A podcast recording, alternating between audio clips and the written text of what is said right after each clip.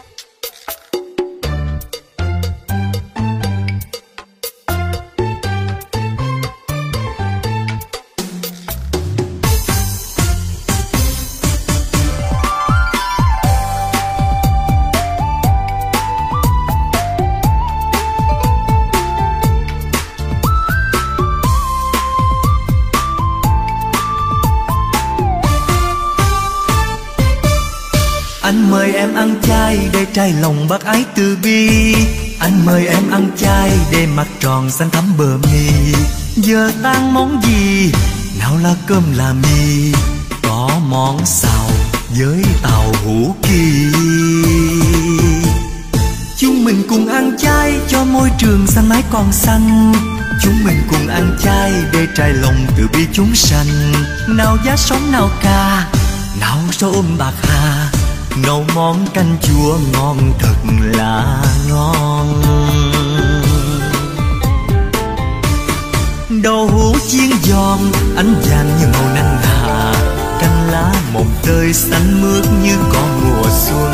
Chén cho thơm trắng ngà ngà giống như ánh sương chiều tà, chấm món rau luộc ngon tuyệt vời em ơi.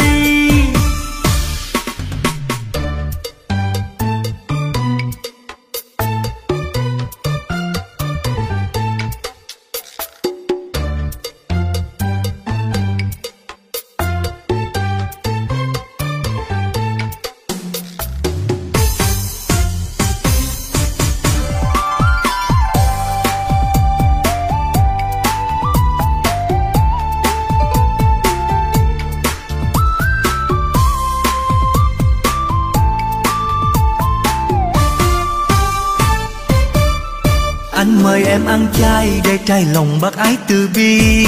Anh mời em ăn chay để mặt tròn xanh thắm bờ mi. Giờ tan món gì? Nào là cơm là mì, có món xào với tàu hũ kỳ. Chúng mình cùng ăn chay cho môi trường xanh mái còn xanh. Chúng mình cùng ăn chay để trai lòng từ bi chúng sanh. Nào giá sống nào ca, nào rau ôm bạc hà, nấu món canh chua ngon thiệt là ngon. Đậu hũ chiên giòn ánh vàng như màu nắng hạ, canh lá mồng tơi xanh mướt như con mùa xuân. Chén cho thơm trắng ngà ngà giống như ánh sương chiều tà, chấm món rau luộc ngon tuyệt vời em ơi. Đậu hũ chiên giòn ánh vàng như màu nắng hạ, lá mồng tơi xanh mướt như có mùa xuân. Chén cho thơm trắng ngà ngà giống như ánh sương chiều tà, chấm món rau luộc ngon tuyệt vời em ơi.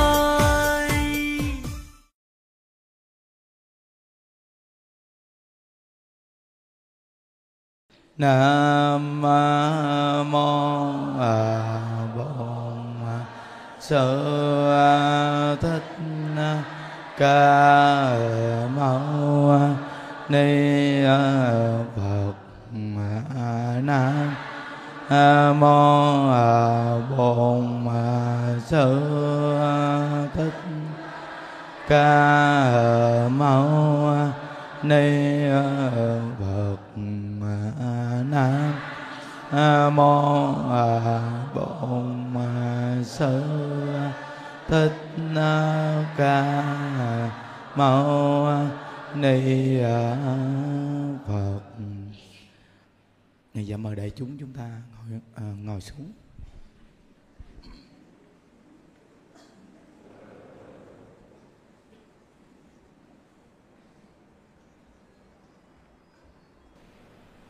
Nam mô Bổn Sư Thích-ca Mâu Ni Phật. Nam mô A Di Đà Phật. Hôm nay là ngày 26 tháng 6 2022. Chúng ta tổ chức công tu ngày Chủ nhật. Và hôm nay chúng ta học tập thường nhớ Phật niệm Phật, tự nhiên sẽ buông xuống những gánh nặng trong cuộc đời. A Di Đà Phật.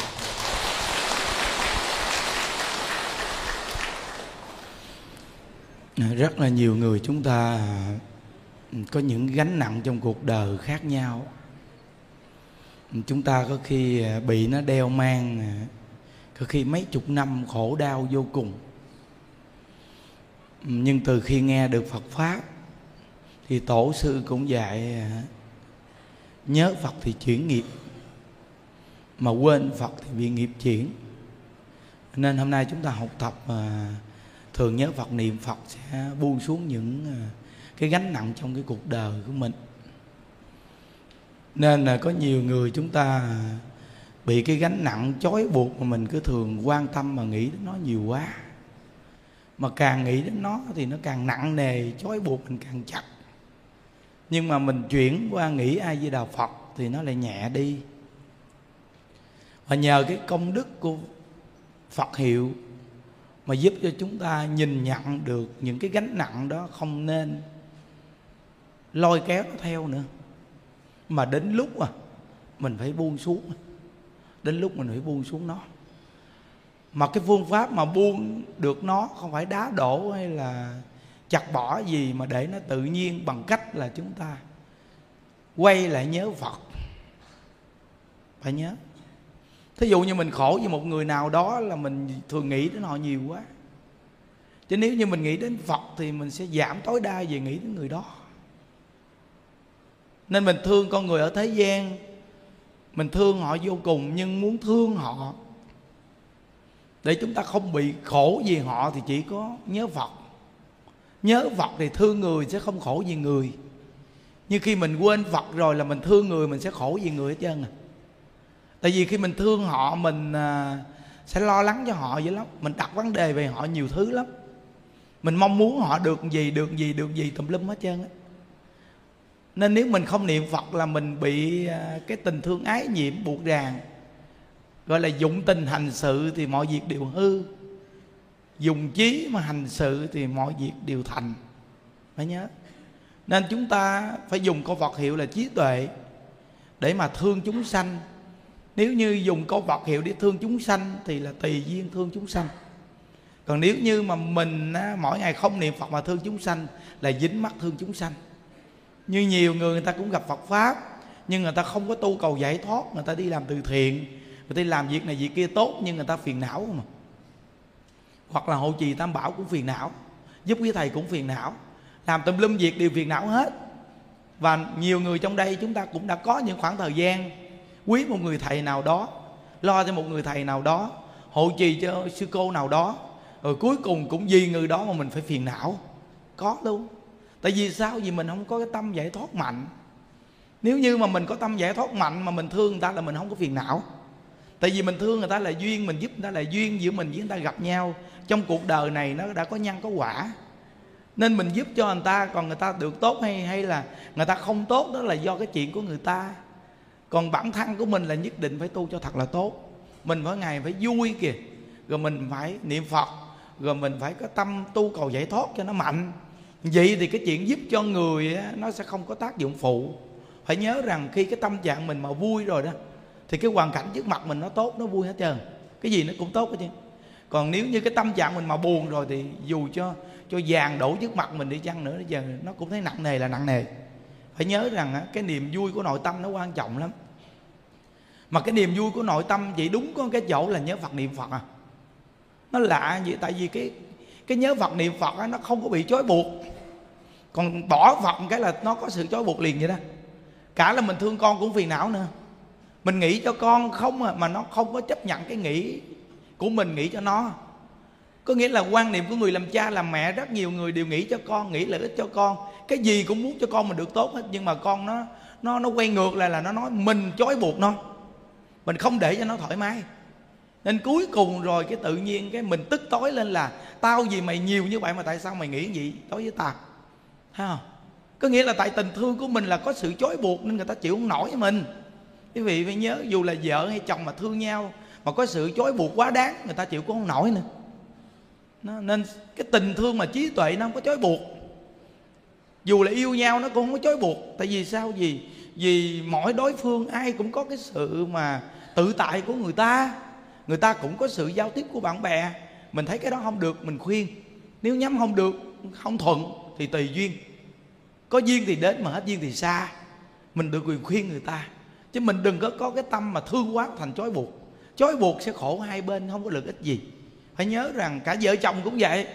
Mình được quyền khuyên nhau từ cái ban đầu, vừa xảy ra những vấn đề nhỏ nhất đã khuyên rồi, chứ đừng đợi cái chuyện lớn rồi chúng ta mới nói, nó nói không được nữa. Chuyện nhỏ nhất mình đã khuyên rồi, chuyện nhỏ nhất là mình đã có sự ngăn chặn trước đi, thì sự việc nó không đi đến cái chuyện lớn. Thường là cái khổ trong cuộc đời này nói không nói nhưng mà để trong tâm ấm ức, rồi tức tối, rồi bực bội, nhất là tình thương mà thành ra ghen tuông, chói buộc, thành ra phiền não. Trước mặt thì thuận lòng thuận ý, nhưng trong tâm thì không vừa lòng không vừa ý. Nên quý vị thấy tình thương mà trói buộc đi, mình thường ràng buộc người ta lắm, thì mình ràng buộc người ta là mình khổ à. Mà người ta mà bị ràng buộc thì người ta không hiểu, người ta cũng khổ luôn nữa. Nên cuộc đời này sống phải làm sao nó có sự tự tại. Mà muốn có được sự tự tại là phải thường buông được những cái gánh nặng trong tâm. Mà gánh nặng nào mà làm mình khổ nhất thì đó là gánh nặng đó. Cái gì mà làm mình dễ kích động nhất thì đó là khổ đó, là nặng đó. Quý vị hãy xem lại trong tâm của mình đang nặng cái gì thì đó là gánh nặng đó. Muốn hóa giải được gánh nặng đó chỉ có một chỗ đặc biệt nhất, đó là nhớ Phật, niệm Phật. Hay lắm, câu Phật hiệu này hay lắm. Nên cái người chia sẻ tịnh độ có mở rộng cỡ nào rộng, nhưng phải quay lại câu Phật hiệu thì mới là chia sẻ tịnh độ. Nếu như mở rộng đến cái mức mà quên câu Phật hiệu luôn thì thua. Những Đức từng nói câu này quý vị nghe rất nhiều lần. Cái bệnh chung của rất nhiều người tu tịnh độ, một khoảng thời gian thì họ được một số người gặp họ khuyên họ nên phát triển cái môn này thêm đi, rồi nên phát triển thêm cái môn này nghe. Anh chị có khả năng phát triển cái môn này đó. Rồi tạo dựng thêm về nền văn hóa truyền thống gì đó, làm thêm đi, làm thêm chút nữa, thêm chút nữa đi. Rồi mình thấy mình có duyên này mình làm được mà. Mình tập trung con người ta đông được, mình làm được sao không được. Thì tự nhiên làm vài lần cái thấy ô mình cũng cao siêu lắm nha. Cái gì mình cũng làm được nha. Cái nhiều người tán thán thêm cái nữa. Bắt đầu là mình từ từ cái đầu cái chánh hạnh tu niệm Phật giải thoát của mình. Mà cái gốc khi mắc rồi là phiền não ập đến liền. Là bắt đầu nó trở thành phù phiếm, nó trở thành là mình làm mà để cho người ta khen là cầu danh cầu lợi liền. Khi mà cái tâm giải thoát mất đi là cái tâm cầu danh cầu lợi nó xuất hiện. Mà cái tâm cầu danh cầu lợi nó xuất hiện, bắt đầu nó dụ gạt mình, nó dẫn mình, nó dẫn từ từ rồi cái phương hướng tu tịnh độ mình mất luôn vậy đó. Cái bệnh này nhiều người bị lắm. Nên nếu muốn tu tịnh độ mà cả đời mà duy trì được cái phương pháp tu tịnh độ này mà được lợi lạc lớn nha, là nghe ai nói gì cũng phải duy trì được chính mình. Nghe ai nói gì cũng duy trì được mình, cứ ai với đạo Phật đi. Tại vì trong câu ai với đạo Phật nó có đầy đủ cái môn dạy đầy đủ bên trong hết trơn. Tại vì trong câu ai với đạo Phật có diệu pháp âm. Mà diệu pháp âm này là cái người chân thật niệm á, thì tức khắc các quý vị biết rằng cái diệu pháp âm này tự nhiên giảng thuyết từ tâm cho quý vị nghe liền. Có những cái vị không hiểu, nhưng chỉ trong một cái ý niệm của diệu pháp âm phát lên thôi thì tức khắc hóa giải liền cái sự mà nghi hoặc của quý vị liền. Nên á, những Đức á, chia sẻ tịnh độ với những Đức không bao giờ đem cái lý luận về cái việc tin không tin nữa. Tại vì riêng mình đã đủ lòng tin rồi. Riêng những Đức đã đủ lòng tin để tu tịnh độ cả đời rồi. Nên cái chuyện của những Đức bây giờ là khuyên nhau niệm Phật thôi.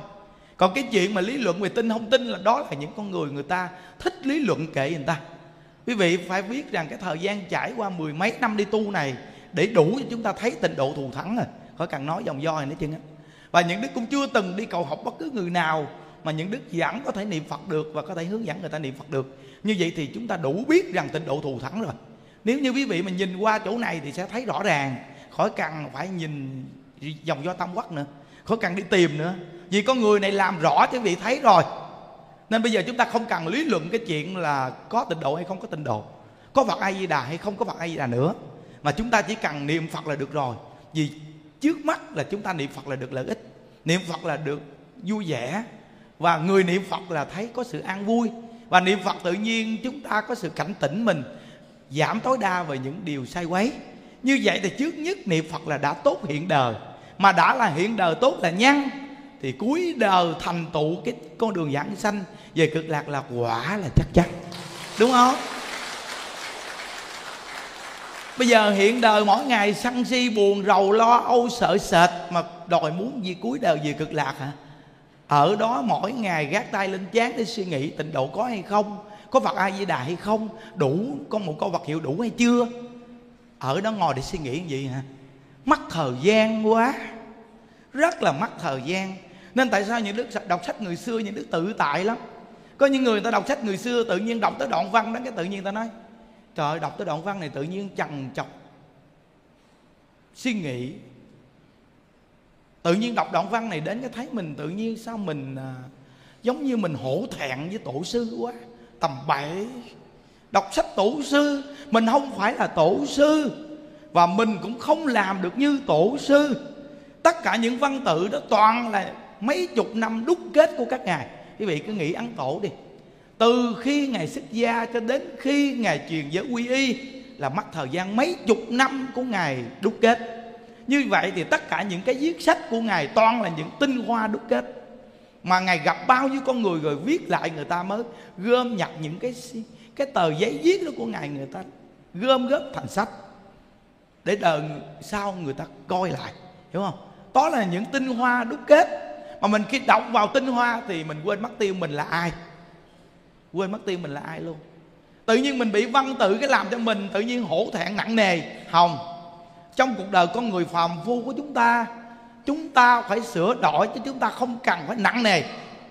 Nếu như bây giờ kêu người ta phải hổ thẹn để mà quay đầu, như vậy thì hổ thẹn chứ không có đủ bản lãnh quay đầu. Căn tính con người chúng ta bây giờ càng hổ thẹn chừng nào là càng chán nản chừng nấy. Phải làm sao giúp cho họ vượt lên và cho họ một cái hướng bước lên được thì họ tự nhiên sẽ bước lên.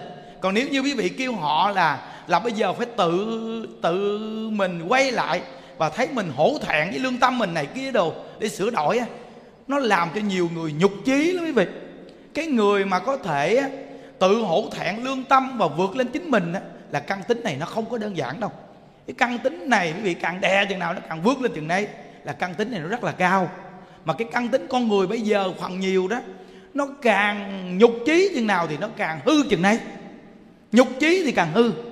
Mà làm sao cho họ có cơ hội đứng lên á, bước lên được. Mình nói rằng bạn đứng lên được, bạn có cơ hội, bạn có thể làm được. Bạn làm được như vậy, tôi tin tưởng bạn, bạn làm được. Nó làm được có một chút mình nói như vậy là giỏi lắm rồi. Ngày xưa tôi còn chưa làm được như bạn nữa. Vậy thì họ đứng lên từ từ. Và từ từ họ mới có được lòng tin. Như vậy thì căn tính con người bây giờ, cái cách hướng dẫn này thì nó phù hợp. Còn nếu nói lên cái chuyện mà về giáo dục xa vời, đặt cho nặng căng, thì con người bây giờ đa phần là chúng ta hư. Nếu như chúng ta nghe đến là thấy mình quá thấp kém, mà khi thấy mình quá thấp kém thì tự nhiên mình không thể nào tu, mà không tu thì lao theo cái sai quấy luôn. Nên cái chia sẻ của những đức là mỗi một con người ai cũng có cơ hội niệm Phật được, và ai cũng có cơ hội được giảng sanh. Cái thấp nhất của chúng ta đó là gì? Hạ căn của chúng ta chỉ cần gầy dựng tín nguyện niệm Phật thì được thành công. Hãy nhớ. Nên á, cái pháp môn tịnh độ này thù thắng lắm, hãy nhớ đó. Tu học chuyển được mình sẽ chuyển được người. Nhớ nha. Đa phần người tu đi chuyển người không mà không chuyển mình. Tịnh độ tốt lắm, về gặp gia đình con cháu, niệm Phật đi con, niệm Phật đi con, niệm Phật đi nghe. Rồi viết những cái câu mà tổ sư để lại ghê gớm lắm, để đầu nằm đồ, rồi in chữ chết dán hay chăn tường lên bàn đồ. Làm thì thấy ghê lắm, để cho người thế gian người ta nhìn, cuối cùng nó nói không biết tu cái thứ gì đâu mà chết bà trời. Người ta không có hiểu cái điều này, nên đời này chúng ta không làm điều này được nữa. Chỉ có cái cốc riêng của mình thì được, trong nhà không được nữa rồi. Viết cái này viết cái kia, dán lên tường, lên vách, lên bàn, hôm nay không làm luôn. Chỉ có tín nguyện niệm Phật thôi và tâm giải thoát ẩn nhẹm bình tâm. Còn sống thì tự nhiên bình thường, ra một cái hình tướng an vui tự tại trong cuộc đời. Ngày xưa khó khăn, bây giờ càng tu càng dễ tin.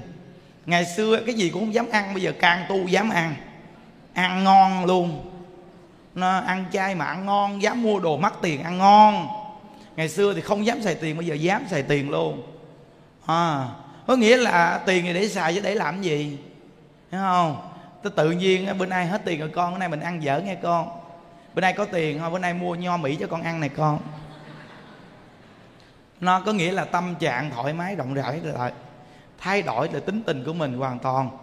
Rồi làm sao con người học Phật càng học phải càng nhẹ nhàng đối với trần cảnh, đối với sự danh lợi, đối với sự giàu nghèo đẹp xấu, tức khắc càng ngày càng nhẹ. Khi càng ngày càng nhẹ thì tướng càng ngày càng tốt lại liền. Phải nhớ nha.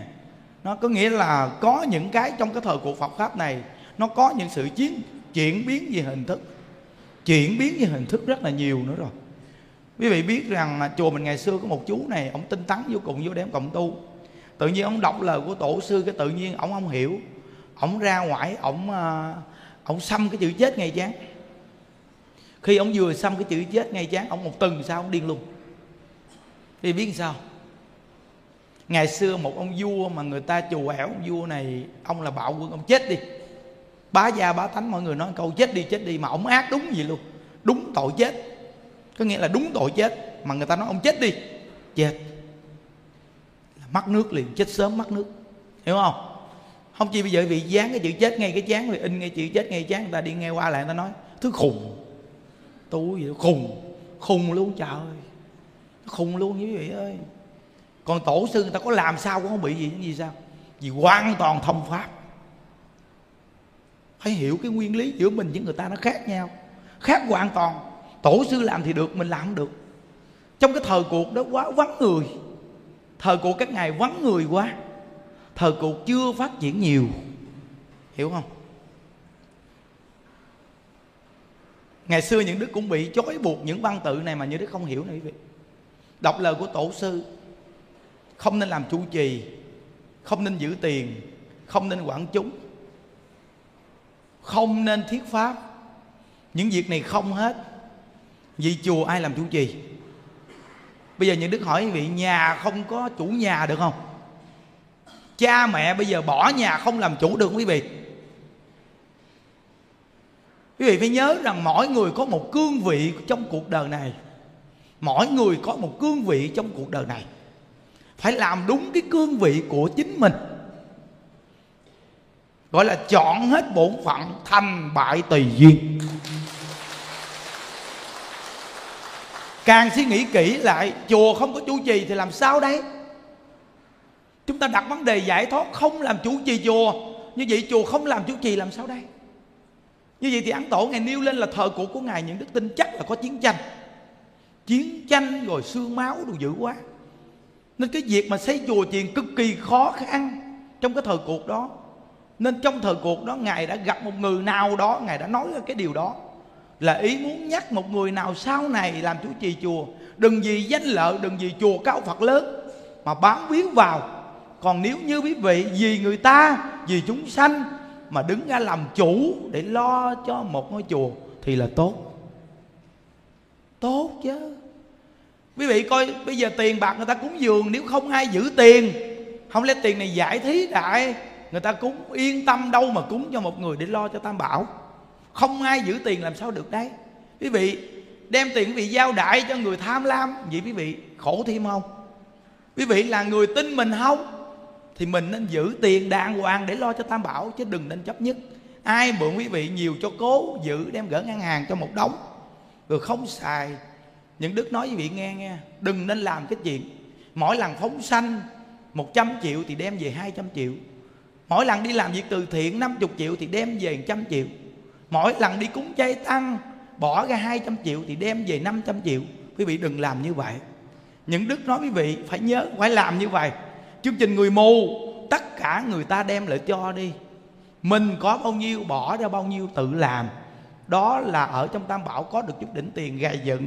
Rồi mình làm chương trình này, chuẩn bị chương trình khiếm thị nè. Qua tháng 7 chúng ta sẽ tổ chức chương trình khiếm thị và tổ chức du lan cho họ trước nhất luôn.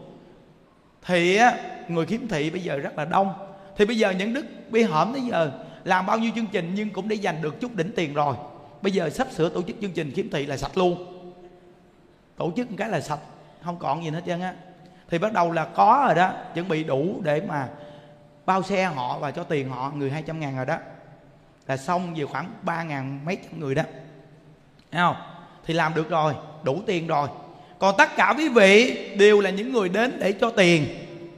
Những đức dám nói câu này là quý vị biết những đức đâu có kêu người ta đưa tiền những đức. Mà người ta ở xa không đến đây được, người ta gửi tiền đó là chuyện của người ta, để những đức để dành nữa, để làm tiếp tục chuyện khác, hiểu không? Còn bây giờ những đức đã nói lên như vậy là ý những đức muốn cho quý vị tự mình đi cho tiền đi, chứ những đức không muốn ôm đàm, để gọi là mỗi lần chương trình thì dư bỏ vô túi cắt riêng, không muốn ôm cái nặng cái vấn đề này. Lỡ ôm nặng vấn đề này vô thường đến bất tử, sao giảng sanh đây? Nên từ nơi đó có thể cầm tiền được, nhưng tự hỏi lương tâm mình là mình cầm tiền mà đối với tiền mình có nặng nề hay không. Xin thưa quý vị, đối với tiền bạc là để xài, nên nếu lo cho con người thì cứ chân thật mà xài đi, không sao đâu. Quý vị coi con nít vô chùa mình, những Đức nói những Đức cho ăn thả ga, cho ăn đàng hoàng, mua cái gì ngon nhất cho các cháu ăn. Nên những Đức nói bây giờ trái cây là sầu riêng hay là nho Mỹ là cái thứ là ngon, đúng không? Mắc tiền đúng không? Được, mua cho các con ăn đó. Vì cuộc đời những Đức hồi cấp còn nhỏ chưa từng được ăn cái gì ngon, những Đức rất thèm. Bây giờ những Đức muốn cho những đứa con nít này ít gì nó cũng được ăn một cái gì ngon ở trong chùa, để cả đời nó phải nhớ Tam Bảo. Đó.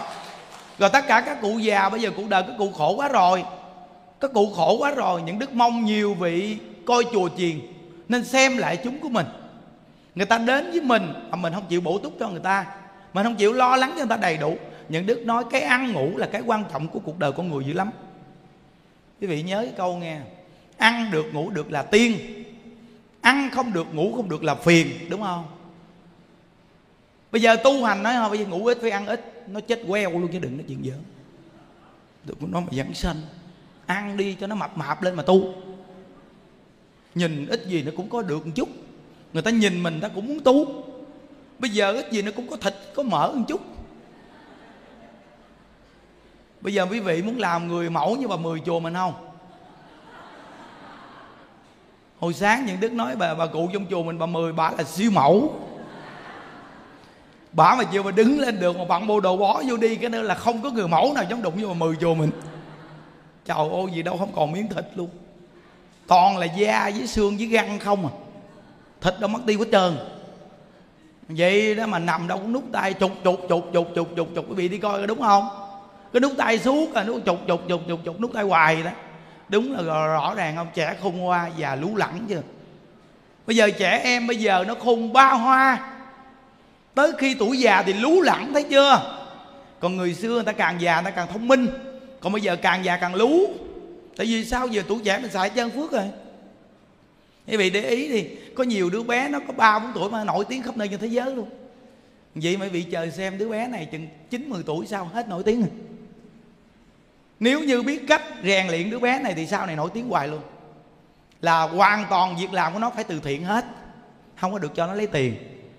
Đến 10 mấy tuổi là bắt đầu là nó nổi tiếng khắp nơi trên thế giới, gọi là dằn được nền móng. Cái tiếng nó thành âm đức, hiểu không? Nó làm những chương trình từ thiện hết trơn, chứ không cho nó lấy danh và lấy tiền. Danh thì người ta khen nó được, nhưng tiền đem cho người ta, đừng có lấy cho nó. Thì tức khắc đứa bé lên 10 mấy tuổi là tiếng tâm của nó là tự nhiên âm đức liền, với cả đời nổi tiếng luôn.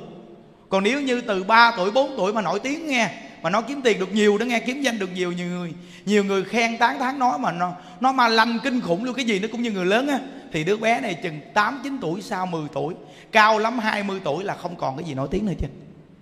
Tiêu rồi đó. Nó là như vậy, nguyên lý mà, hiểu không?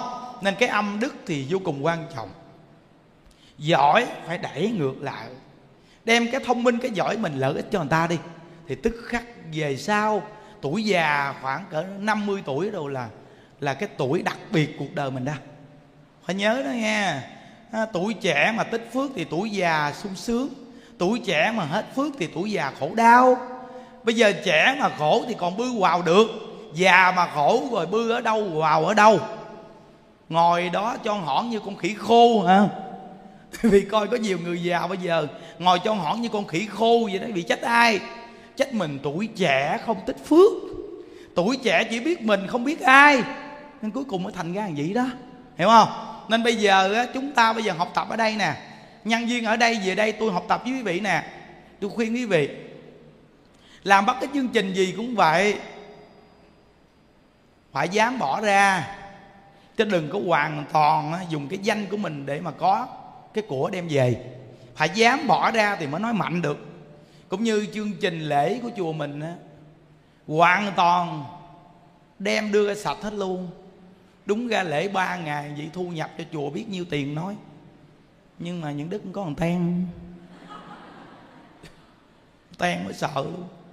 Không có nó đưa ra xây dựng sạch nhất hết trơn, cách nào đâu, hiểu không? Vậy thì nó mới cảm thấy ấm áp cõi lòng của mình thiệt. Nó làm là bỏ công để mà tạo phước duyên thật, chứ không phải là nói đùa. Nên những Đức mong quý vị đi phóng sanh ở đâu cũng vậy chứ á. Mình đi đến nơi chùa nào cũng vậy chứ, mình dám bỏ ra số tiền phóng sanh. Phóng sanh xong người ta bỏ tiền vô phóng sanh, mình gỡ lại hết cho chùa. Thì duyên quý vị với ngôi chùa để dày. Người ta cực xây được ngôi chùa, còn quý vị đi đến đó kết duyên vậy thôi, chùa thành chùa mình, không có phải sở hữu mà được quyền sử dụng. Nên đi đến đâu cũng vậy chứ nha. Mượn chùa người ta tu, Phật tử cúng dường bao nhiêu cúng dường cho thầy chủ trì hết. Còn riêng mình thì bỏ tiền ra để lo chương trình. Như vậy thì gọi là âm đức nghe. Chứ đừng có đi đến đâu cũng cầm về chùa, đừng có cầm về. Cái này Hòa Thượng Tịnh Không cũng có giảng. Nhưng để người làm thật lòng thì hiếm lắm, hiểu không? Quý vị biết rằng cái cuộc đời này nè, đồng tiền nó chen vào tình cảm, đồng tiền nó chen vào cái tình người, tình nghĩa. Khi mà tình nghĩa và tình cảm con người mà có tiền chen vào là quý vị sẽ mắc à. Nhưng biết dùng tiền để bỏ vào nó thì sanh ra tình cảm càng nhiều. Đồng tiền nó rất là hay là do cái tâm của mình nè. Cái tâm của mình biết dùng đồng tiền thì tình cảm con người đến con người tuyệt vời lắm. Còn cái tâm của mình mà có dụng ý về tiền thì quý vị có khéo cỡ nào cũng lòi cái đuôi chuột ra, không có chạy thoát đâu. Cứ chăng thật đi thì khỏi càng suy nghĩ nhiều chứ cho nó mệt. Những đức nó thật sự mà nói quý vị về đây, những đức rất là mừng. Trong chùa mình những đức nói rằng cái gì mà có nên chia cho Phật tử. Người miếng đó là cái lọc trong chùa. Những đức tin vào cái gieo nhân nó sẽ gặt quả. Quý vị về đây tu nghe, dù là một trái ổi, trái xài mà chùa tặng cứ cầm về đi cho ông chồng, đứa con ở nhà chưa tu ăn đi, xài bầm ra làm nước mắm cho nó ăn, cho nó ăn nè, chuối vú mùi cho nó ăn, nó ăn giết đi. Bây giờ quý vị suy nghĩ nè, bây giờ họ không thích một người đó mà người đó có cho họ ăn hoài, nó nặng tình không? Nếu như nó nặng tình đời thì nó đời, của nó nặng tình đạo một ngày nó tu đạo chứ làm sao. Chuyển vô hình chung, chuyển từ từ, cứ cho họ ăn ngon mặc đẹp đi rồi quý vị chuyển hóa họ à. Chứ bây giờ riêng mình tu rồi á, mình sơ sài cái tự nhiên mình cũng đem cái tâm tiêu cực sơ sài đó cho người khác tầm bày. Sao mà tu ra kỳ cục như vậy? Mình sơ sài thì được, nhưng đừng có để người ta sơ sài. Mình phải cho người ta đầy đủ hoàn toàn, để cho người ta ấp lấp đầy đủ hết trơn mà người ta ngán ngao ngán luôn á, thì nó mới chuyển qua nó tu, nghe chưa? Mình thì bạn đồ cũ nhưng mà cho họ bạn đồ mới được đó. Mình cũng có vài bộ đồ mới thôi, hiểu không? Mình cho họ đầy đủ hết hoàn toàn thì quý vị chuyển hóa họ liền á, 100% luôn á. Nên những đức nói rằng những đức thật sự từ bây giờ là những đức có một cái tâm nuôi chúng dữ lắm. Những đức nuôi chúng đầy đủ hết, người nào mà không ở nữa đó là cái duyên của họ hết, kệ họ. Còn những đức là lo hết mình, lương tâm những đức thoải mái vô cục. Nó bây giờ mình biết tu rồi phải không? Mình có tiền mình mua cho chồng cái bộ đồ cho đẹp cho chồng, mua cho chồng, mua đồ xịn cho chồng luôn, hay mua đồ ăn ngon cho chồng ăn cho nó ngon. Nó từ từ nó nhìn nhận mình, nó nói bà này càng đi chùa thấy càng được nghe, thì đức này được á. Thì lúc đó nó chịu nghe những đức rồi nó mới chuyển hóa nó tu. Còn nếu như quý vị tu mà quý vị buông xả vô chùa mới có phước, đúng không? Đem vô chùa cúng dường hết trơn, còn cho nó đói khát. Rồi bản đồ rách rưới đó nghe, nó nói dùng cái thứ đi tu, ăn cơm nhà mà lo thiên hạ. Ở nhà thì mày sống ở nhà, mà mày đem tiền mày cho mấy thằng thầy chùa ăn, mày là cái thứ không được rồi, thấy không? Rồi chữ luôn mấy ông thầy, đúng không? Nên bây giờ phải có một ông thầy dạy. Quý vị không cúng tam bảo cũng được, nhưng quý vị cúng cho chồng cho con quý vị trước đi. Những đức nói độ chúng sanh mà, tiền tam bảo để độ chúng sanh. Bây giờ quý vị độ được gia đình quý vị đi, chứ đừng có nói con cúng dường tiền trong chùa để chuyển nghiệp. Không có chuyển nghiệp đâu, cúng dường tiền không có chuyển nghiệp đâu. Tu hiểu mới chuyển nghiệp, chứ cúng dường tiền mới chuyển nghiệp. Càng cúng dường tiền nhiều thì mấy ông thầy càng hư, chứ làm gì chuyển nghiệp quý vị. Quý vị muốn chuyển nghiệp mình mà để cho người ta hư thì làm gì chuyển nghiệp, hiểu không? Nên quý vị phải đưa đúng nơi đúng chỗ, nghe chưa? Đủ ăn là tu được rồi. Chỉ cần biết đủ thì thường vui, quý vị đưa chi cho nó nhiều. Trời ơi, có những bà Phật tử đi về đây gặp như đức nói con biết thầy đó tiền nhiều thì ghê, mà mỗi lần gặp con nghe thầy nói ngọt ngọt mấy câu con cúng, mà cúng xong về con tức chết luôn, nó vô duyên. Đúng là ngọt mặt chết gùi. nên tôi đâu có ngọt đâu, nên đâu có con ruồi nào chết, không có tạo nghiệp gì làm cho ruồi chết, hiểu không? Nên quý vị về đây vị thấy những đức có nói chuyện ngọt không? Không nói chuyện ngọt nó khỏe nè. Chứ nếu như những đức mà nói chuyện ngọt hoặc là nói chuyện mà lấy lòng quá trời luôn thì chạy theo giết chắc những đức cũng nặng nề, chắc chết quá, hiểu không? Đó là tự làm mình khổ. Có nhiều người tự làm mình khổ rồi cuối cùng mình đi trốn.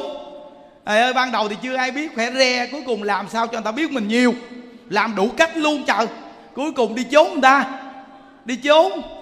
Nó làm cho mình thấy lạ lạ một chút là mình lạ, hiểu không? Mình lạ là mỗi lần gặp mình phải gặp khó, lạ, khổ thì ghê. Tôi bây giờ ngông ngông cái mặt đi ngoài đường người ta gặp tôi, ai với Đạo Phật, ai với Đạo Phật, không có ai đặt vấn đề, không có ai chạy theo thì coi lễ, phải không? Lễ lọc đi lụi cụi mình qua, lụi cụi mình về, thấy không? Nó khỏe re, tại vì mình dạy nó rồi. Con người quan trọng là được dạy, vì chỉ cần dạy người ta đàng hoàng là mình khỏe à. Do mình nó muốn cho người ta chạy theo mình, mà mình xạo đừng ai chạy theo mình. Trời, cái người ta chạy theo mình là do tại mình đó. Nếu như mình biết dạy người ta không ai chạy theo mình đâu, người ta lo chạy theo Phật chứ ai chạy theo mình làm gì. Mình là phàm phu chạy theo mình có giảng sanh không? Không. Chỉ có học tập tốt rồi niệm Phật đi. Chúng ta là phàm phu không à, chúng ta lo niệm Phật để đi gì với Phật á, vậy thì là đúng rồi. Nên tu học làm sao mà phải hiểu, hiểu thì mới chuyển nghiệp, chứ không phải cúng dường tiền nhiều mà chuyển nghiệp. Nhưng mà cái việc làm đúng đắn, làm đúng cần làm thì làm rồi quên đi, đây gọi là tu tạo công đức rõ ràng. Nên từ nơi đó bây giờ quý vị phá thai, quý vị nói con cúng dường tiền rồi con nhờ thầy cầu an cầu siêu cho cháu, còn con đi làm kiếm tiền nữa, chuyển nghiệp không? Không. Chuyển nghiệp là chuyển cái tâm nghiệp của mình, chuyển cái tâm nghiệp của mình trở thành an vui thì chuyển nghiệp. Còn bây giờ mình còn mỗi ngày nặng quá trời luôn mà chuyển nghiệp cái gì? Bây giờ quý vị mỗi ngày niệm Phật mà cái mặt xù xụ như cái mền vậy mà chuyển nghiệp. Hiểu không? Cái mặt như cái mền, tối ngày không có nụ cười mà chuyển nghiệp. Cứ niệm Phật cho nhiều để chuyển nghiệp, không có. Niệm câu Phật hiệu cũng chuyển nghiệp nữa. Niệm Phật một câu phước sanh vô lượng, còn mình niệm Phật một câu thì cái mặt với cái mền mà chuyển nghiệp. Ngồi niệm Phật mà cái mặt gì mà chuyển nghiệp. Làm gì chuyển nghiệp? Chuyển nghiệp là con người nó cười là chuyển nghiệp rồi nè. Bây giờ nó đang cười vậy là chuyển nghiệp, phải không? Cái nhăn mà cười vậy thì làm gì có nghiệp. Nhưng mà mình về nhà cái mặt mình xù xụ nên nghiệp nó tăng. Nên cái tăng nghiệp là do tâm mình tăng, còn tiêu nghiệp cũng do tâm mình tiêu. Cái nghiệp tăng tiêu là nó cũng như cái bàn tay gì vậy đó. Trong cái lục đạo luân hồi này, gì là tiêu, gì là tăng, gì là tiêu, gì là tăng, cứ về mà quay tới quay lui hoài vậy đó. Trong cuộc đời này quý vị coi, phải là chúng ta lớn khôn lên có gia đình nó phải là một bài cứ là tăng tiêu không? Có khi mấy chục năm cuộc đời của người ta chỉ có một bài của nam nữ tăng tiêu làm hoài, đúng không? Vậy mà trong cái khổ gì cái đó, rồi bắt đầu thời gian nguôi buồn rồi tìm cái đó và khổ gì cái đó, rồi bắt đầu thời gian nguôi quên cái nhớ cái đó, phải không? Mà vô lượng kiếp là cái đó, phải không? Đó, có những bà có chồng rồi lỡ chồng bỏ rồi, con tện tới già con không bao giờ nhìn đàn ông nữa đâu thầy ơi. Gặp những đức nói thôi ở vị nuôi con nghe chưa, con nghe lời thầy, con không bao giờ nhìn đàn ông đâu. Vậy mà thời gian nữa gặp đi với cái thằng khác, dẫn đến chùa như đứa hỏi ồ sao cái hổm nói dữ lắm mà không bao giờ, mà bữa nay ở đâu mà có cái giờ này đây.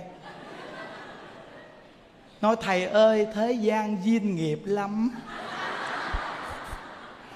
có những khi không muốn đâu thầy à, nhưng vì còn nợ thế gian. Trời, đúng là khổ ghê thiệt chứ, vị thấy chưa? Đúng không? Phật kêu mình đến thế gian để tu hành làm sao để mà gọi là chuyển nghiệp lực trở thành nguyện lực. Còn mình thì bây giờ bị nghiệp thế gian, thuận theo nghiệp thế gian, đúng không? Thuận theo phiền não thế gian, mình bị thuận theo mà mình chết chứ không nói vòng vo, đúng không? Nên từ nơi đó bây giờ nhận thức đi. Bây giờ mình đi về chùa mình gặp được một ngôi tam bảo, gặp ông thầy nói chuyện cũng thật, cũng nhiệt tình, thì cũng cảm thấy mừng rồi. Thấy không, ông thầy cũng nhiệt tình chịu tu, chịu hướng dẫn mình, cũng không có bị nặng nề vì tiền bạc vật chất, thì mình cũng mừng. Trong cuộc đời này mình gặp Phật pháp vậy là mừng rồi. Giờ biết tìm đâu bây giờ, có khi tìm ngoài tìm cũng có, mà trước mắt có rồi mà đi tìm tào lao, đúng không? Có khi có rồi cũng đi tìm mà, thế gian là như vậy mà, đúng không? Bây giờ những đức là những đức nói, những đức là hiểu mình đó. Riêng mình thì vẫn còn là sai chứ không phải là hoàn toàn đúng, không phải hoàn toàn đúng được. Nhưng mà những đức thật sự là có cái tâm hướng dẫn, có cái tâm rất là nhiệt tình. Những đức không có cầu cái gì với quý vị chứ hết. Những đức nói thiệt á, tại vì cuộc đời những đức thích nhất là mình đơn giản à. Những đức thích nhất là mình đơn giản trong cuộc đời này mình sống à, chứ những đức không có cầu kỳ cái chuyện cao xa. Những đức cũng có mong mỏi cái chuyện danh lợi hay tiếng tâm gì đâu, không có mong mỏi chùa cao Phật lớn. Nhưng mà có thì mình sắp xếp làm sao cho người ta được ở, người ta tu cho mấy bà già có chỗ ở đàng hoàng vậy thôi. Còn tới đời sau này ai làm được nữa thì tốt. Nên tuy ở nơi nhưng những đức dùng đa dạng phương tiện để mà những đức đem tịnh độ giới thiệu đó. Tại vì biết tịnh độ nó tốt, nó thù thắng nên mình đem mình giới thiệu thôi. Đó, nên mình tu học chuyển được nghiệp của mình thì chuyển nghiệp người khác à. Bây giờ mình phải chú tâm mình tu đi, chứ mình đừng có phan cái gì cũng là chồng niệm Phật đi chồng, con niệm Phật đi con, niệm Phật tốt lắm nó nghe, niệm Phật tốt lắm nó nghe, niệm đi, niệm đi, niệm nghe. Cái hoài khô của họng không chịu niệm đâu, thứ ở đâu nghiệp chướng nặng nề, nó khuyên hoài mà còn ăn thịt đi ra đỏ đi ngục nghe. Chồng nó nói ê, nói gì tu mày tu kệ mày đi, mày kêu tao tu cái gì, tao chưa có ăn thịt, tao chưa có ăn chay, rồi mày kêu tao ăn chay, tao sắp ruột mày hiểu không? Nói không bậy ghê chưa. Mình lo mình ăn chay, mình tu mình đi, mình tu cho tốt đi. Mình tu sao mà mình dễ tính, mình vui đi, mình an lạc, mình cười hoài đi. Nó chửi mình cũng nhịn luôn đi. Thì thời gian nó thấy Phật pháp ngon quá nó hỏi mình dạy nó, đúng không? Bây giờ nó chưa chịu nghe vậy trơn mà cứ năn nỉ nó hoài à, hiểu không? Một cái món đồ ngon mà làm hạ giá không à, trời ơi.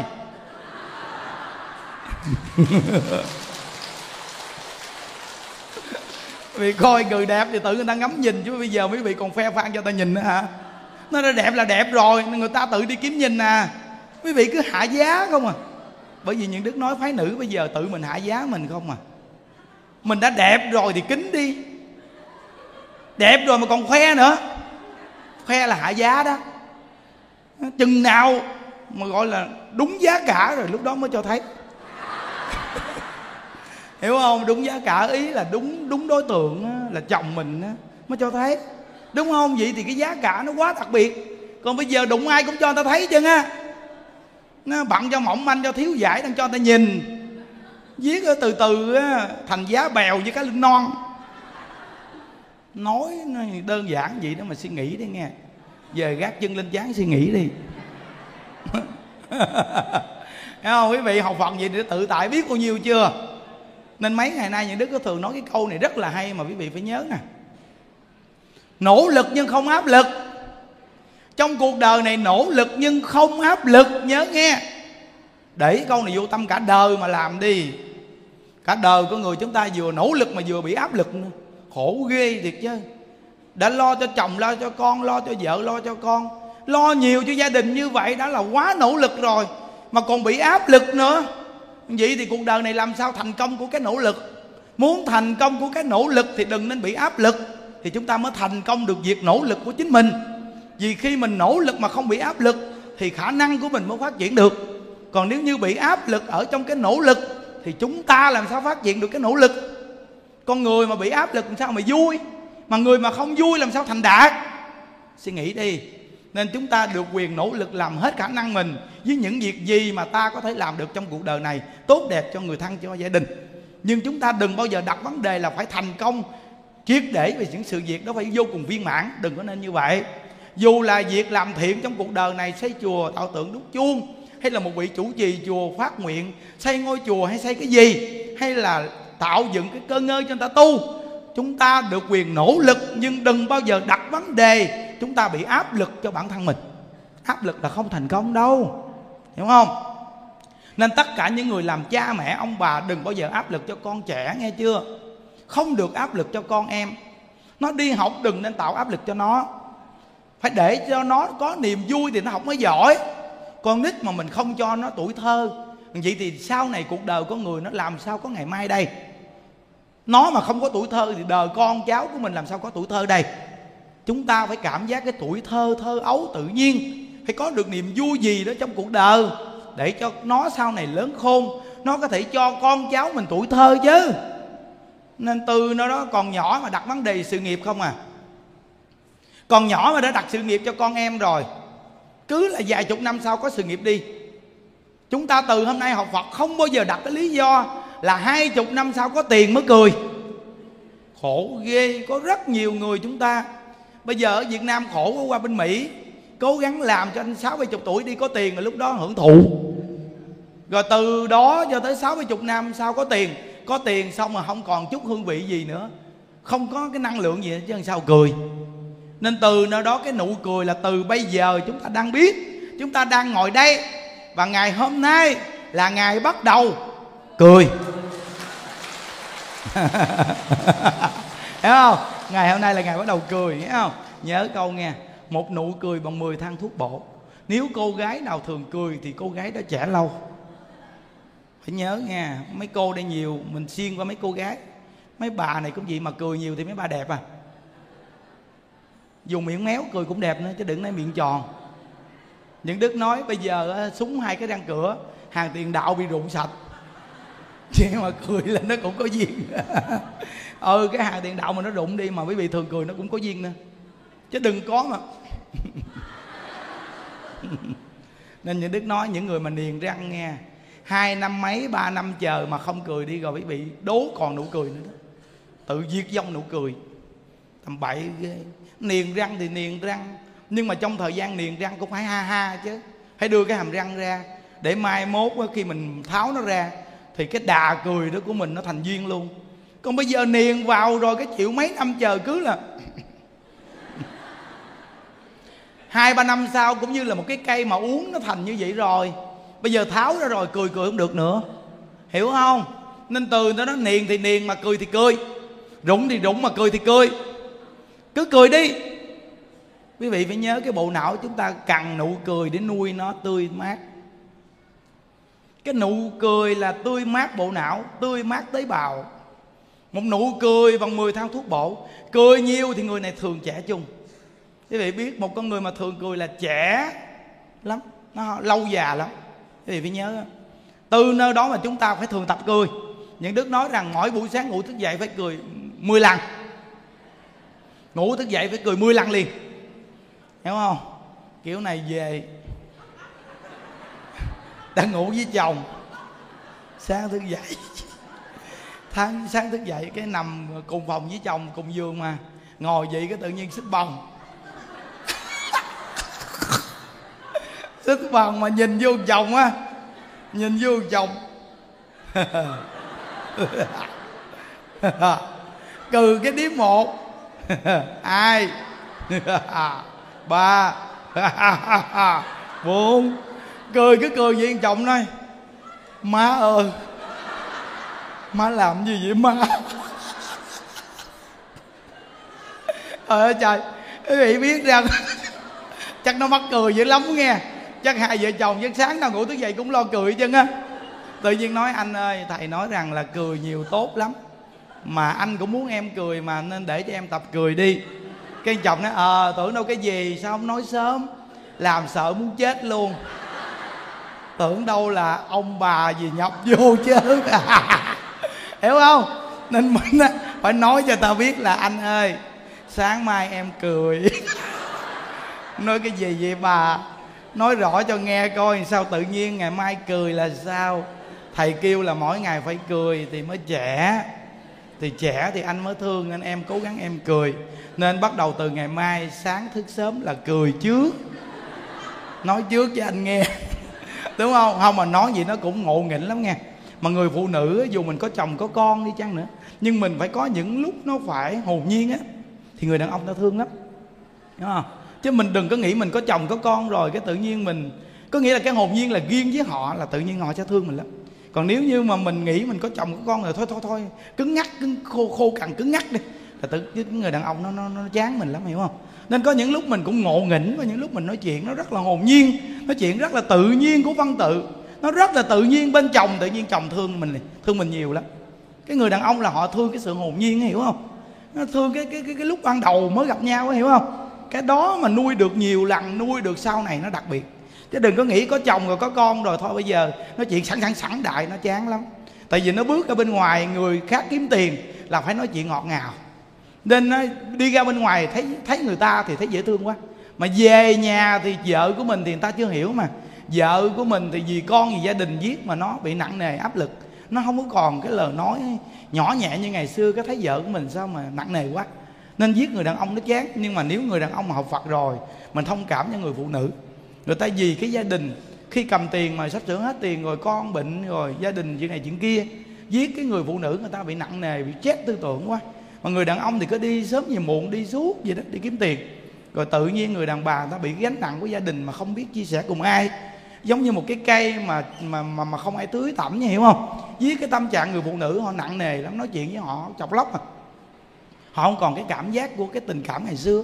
Thứ khác người đàn ông lại chán chê người ta. Cái này mình nên suy nghĩ lại. Tại vì nó nói cũng tội nghiệp. Nên những đức á, thường á, khuyên gia đình á, là mỗi tuần lễ phải gặp nhau. Vợ chồng con phải gặp nhau, ngồi lại với nhau. Rồi chúng ta mua đồ ăn, đồ ngon ngon một chút xíu. Rồi vợ chồng con gặp nhau, rồi mình ngồi nói chuyện để nó giống như nó tưới tẩm tình cảm của gia đình. Đừng có để cho gia đình nó bị lạc lẽo đi. Ví dụ như bây giờ vợ mình mà nó đi làm suốt luôn mà ít bao giờ được bồi dưỡng á, coi chừng từ từ nó đi có chồng khác á, nó có thằng khác á, chứ không phải giỡn đâu. Tại vì nó vô trong công ty xí nghiệp cũng nó gặp người này người kia nói chuyện chứ. Hoặc là đi làm bạn bè cũng rủ đi karaoke, đi hát với nhau đồ.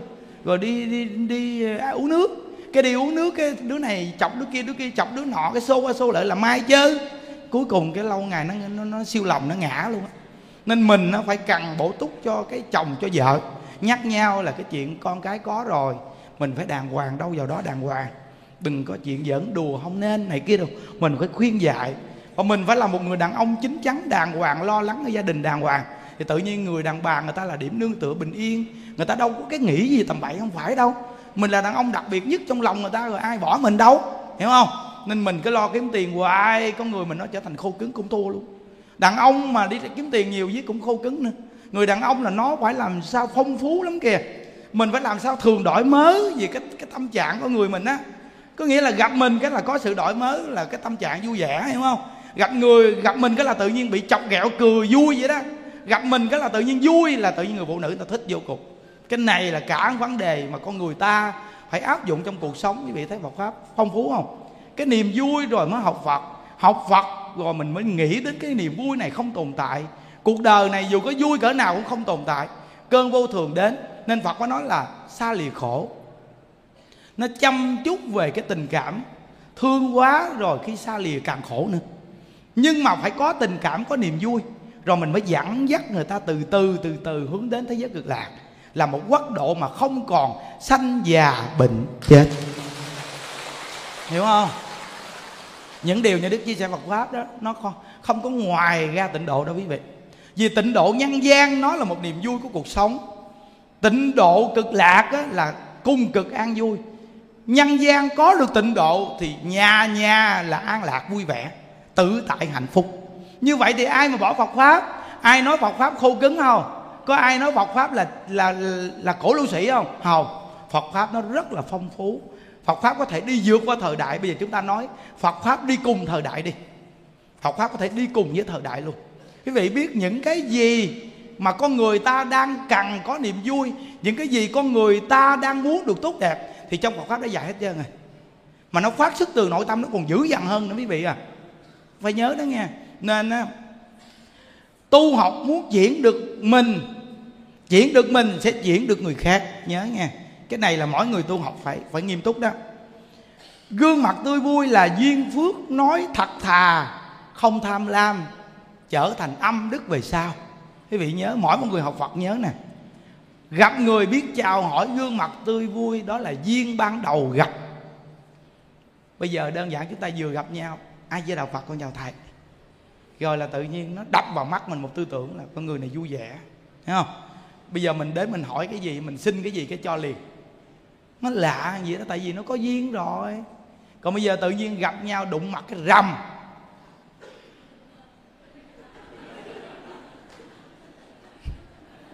Thua rồi, thấy chưa? Đến hỏi cái gì nghe? Hỏi được rồi, chỗ khác chứ. Hôm nay gặp cái rồng có hỏi tiếng nào đâu, nó không có duyên, hiểu không? Nên người xưa nói lời chào cao mâm cổ là vậy đó. Có nghĩa là lời chào hỏi không tốn tiền mà lại kết thành một cái duyên phước cực kỳ lớn luôn. Nên bất cứ một người nam hay người nữ, hay bất cứ một con người nào xuất gia hay cư sĩ, gương mặt tươi vui gặp người chào hỏi, đây là một cái niềm vui ban đầu. Gặp nhau dễ nói chuyện vô cùng luôn, hiểu không? Chào hỏi vui một cái là dễ nói chuyện liền. Nên nói chuyện hoài nói cũng không hết nữa. Ban đầu đặc biệt của người học Phật là gương mặt tươi vui, là duyên, là phước. Nhớ nghe, duyên phước là cái nền móng để sống trong cuộc đời này. Nói thật thà, khi tươi vui rồi, vui vẻ rồi, họ gặp mình thì mình nói thật thà thì họ nhận thức mình.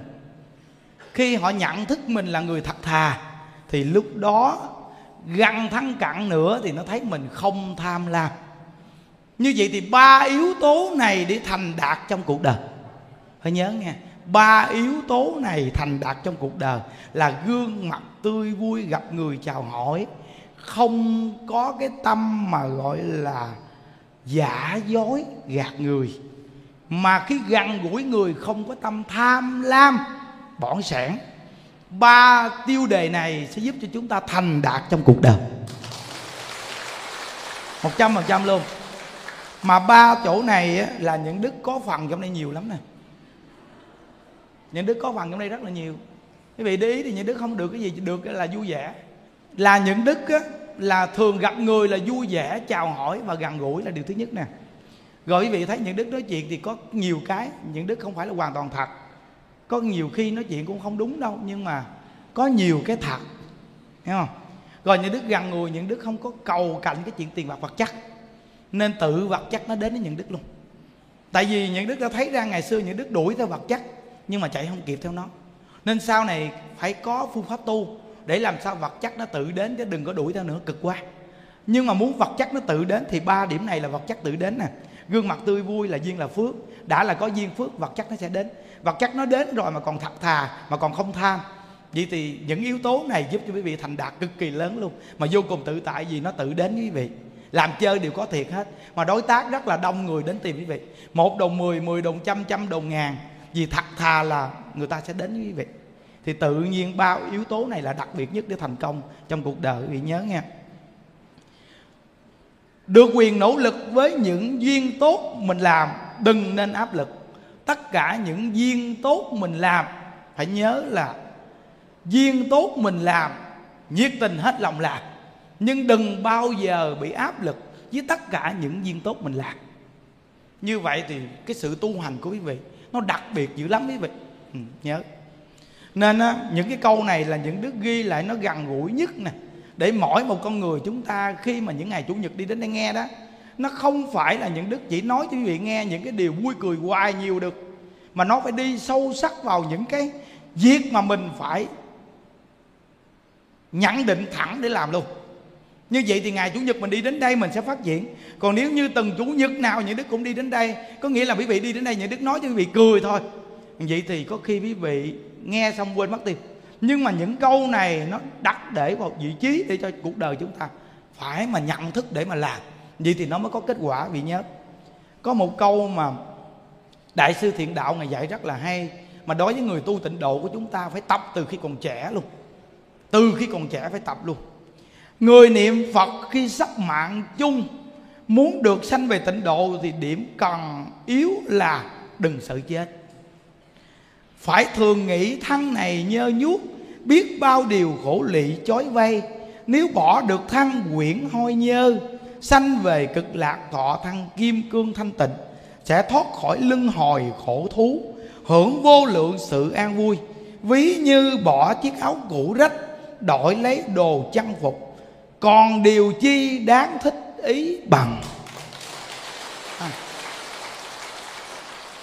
Nên cái ban đầu vô cùng quan trọng đó là người niệm Phật không nên sợ chết. Quý vị biết vì sao chúng ta nhận thức được cái việc chúng ta không sợ chết không?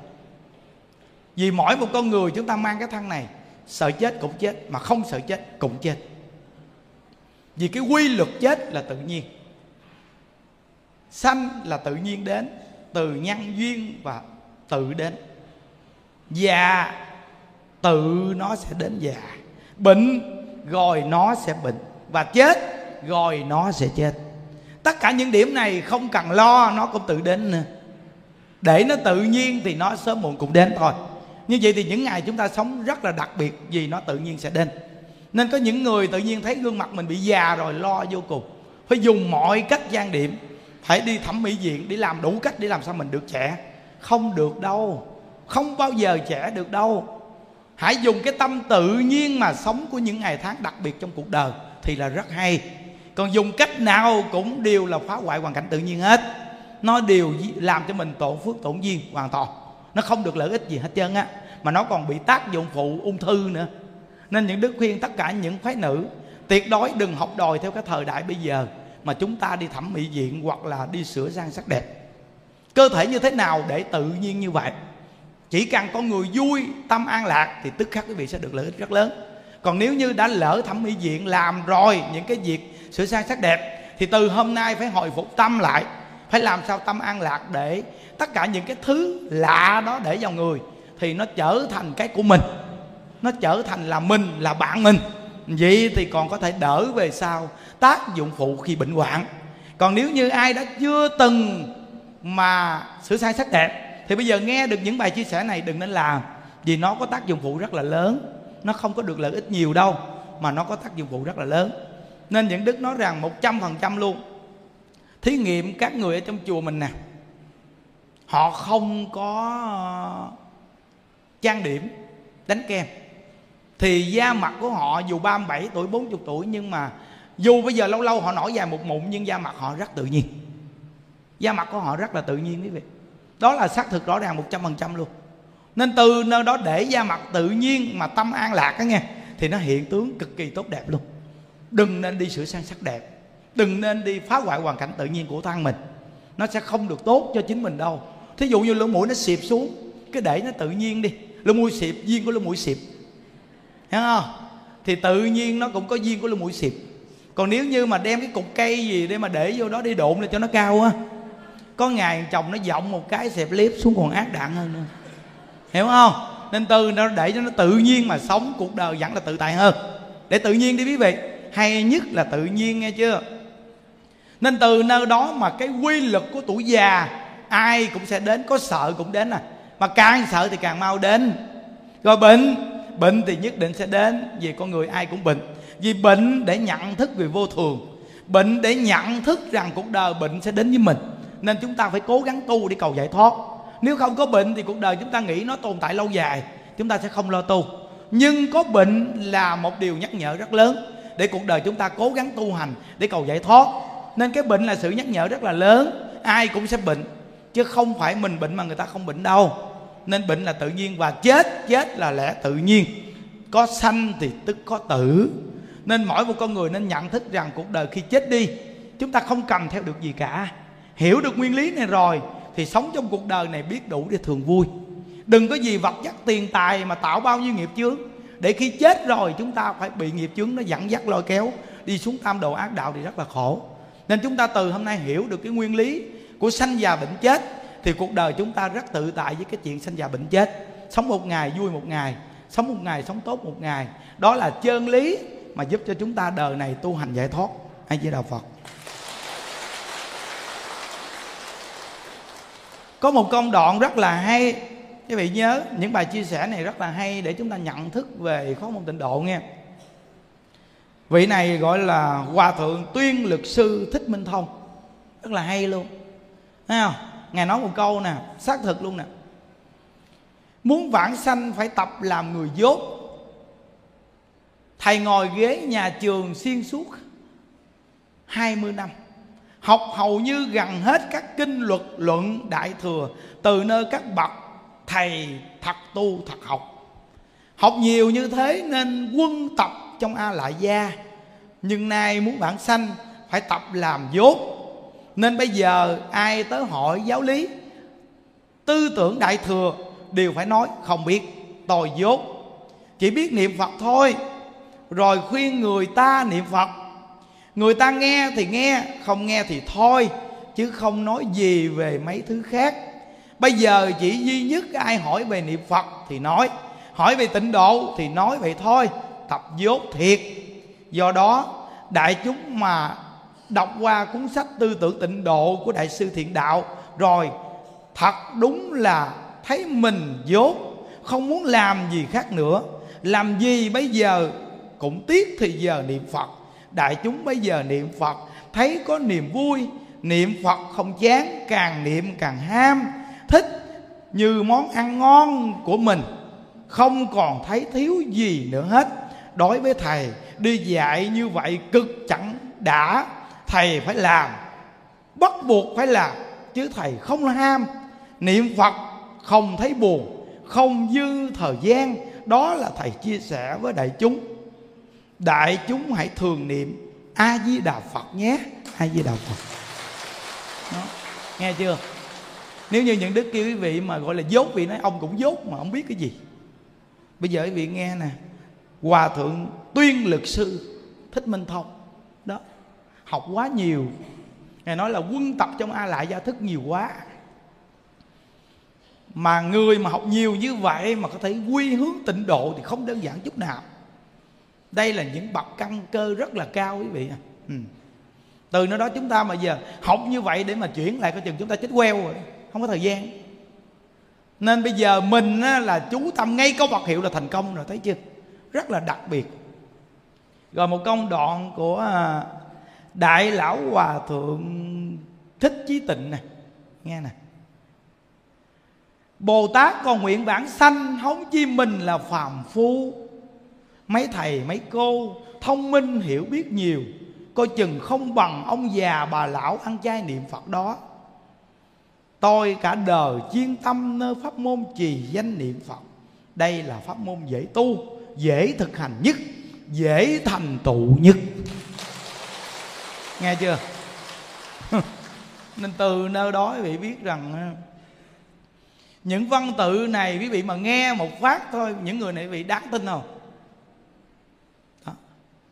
Nếu mà nói về giáo hội họ cũng uy tín lớn vô cùng, không? Nhưng vẫn là tuyên dương tịnh độ thù thắng nhất. Đây rõ ràng là thông hiểu về kinh giáo.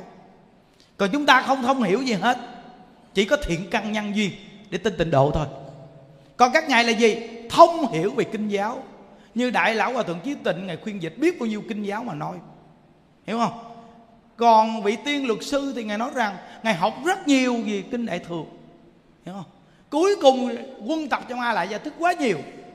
Bây giờ muốn niệm Phật giảng sanh là phải học dốt hoàn toàn, chỉ biết một câu Phật hiệu mà niệm tới cùng. Như vậy thì người gặp tịnh độ này, quý vị muốn một đời này tu giải thoát thì tịnh độ là thù thắng rồi đó.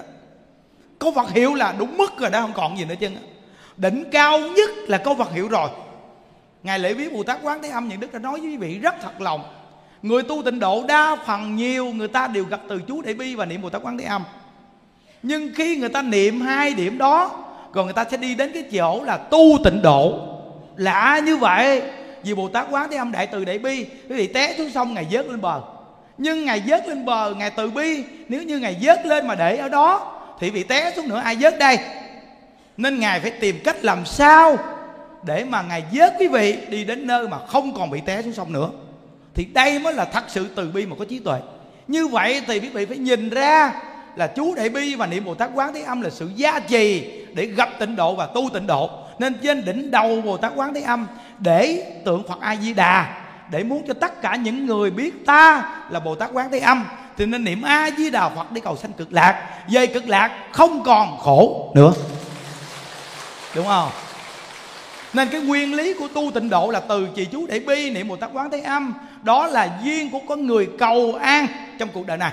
Trong cuộc đời ai cũng muốn cầu được bình an cả. Đi sông, đi suối, đi biển, đi học hành, phần nhiều niệm Bồ Tát Quán Thế Âm nếu ai biết đạo. Niệm để cầu nguyện cho tai qua nạn khỏi, cầu nguyện cho được sự bình an tốt đẹp cho gia đình, đúng không? Nhưng sự tốt đẹp bình an đó chỉ là nhất thời của cuộc đời thế gian.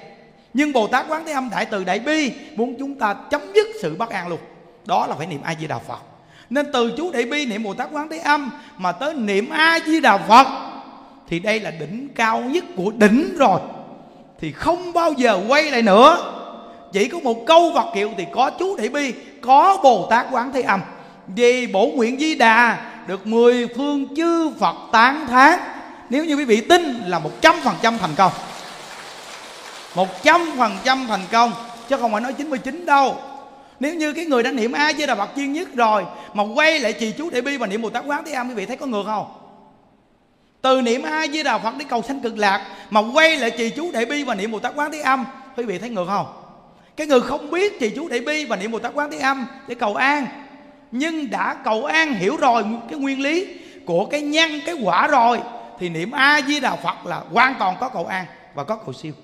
Nên tổ sư có một câu nói, Ấn Tổ có một câu nói như vậy: người niệm Phật cầu sanh Cực Lạc tuyệt đối không cầu bình an, không cầu sung sướng, không cầu giàu sang, không cầu danh tiếng, chỉ có cầu cái gì? Cầu sanh Cực Lạc. Chỉ có đúng một cái cầu này thôi. Nhưng quý vị biết rằng chỉ cần cầu sanh Cực Lạc thì trong cuộc đời này cái gì cũng đầy đủ hết, 100% luôn.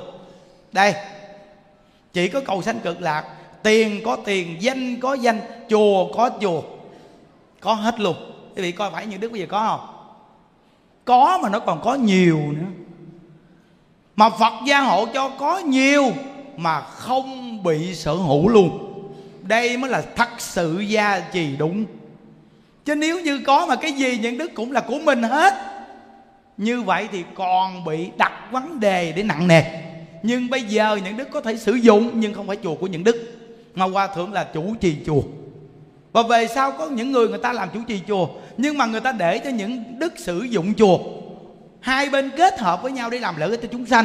Đây mới thật sự là sự gia trì của Phật A-di-đà. Hiểu không? Xác thật luôn. À, quý vị mà nghe như vậy rồi quý vị không còn cái gì mà quý vị phải phân vân hết trơn á. Một câu vật hiệu quá đủ rồi, đủ đến mức thừa luôn, thừa luôn rồi. Nên nhớ đừng có cầu cái gì trong cuộc đời này. Quý vị biết Phật Bồ Tát đều hiểu tâm trạng mình hết trơn. Không xin cũng có, chỉ cần chân thật tu thì ứng, duyên đến thì ứng, duyên chưa đến mà cho là khoan duyên sao? Hiểu không? Nên chúng ta hãy tự tại cái tâm đi. Phải nhớ tu hành gặp sự cố gì cũng là cái câu gì? Thử thách mà thôi. Thử thách mà thôi. 3 ngày lễ viếng Bồ Tát Quán Thế Âm, quý vị thấy hấp dẫn không? Hấp dẫn là nhờ có mưa đó.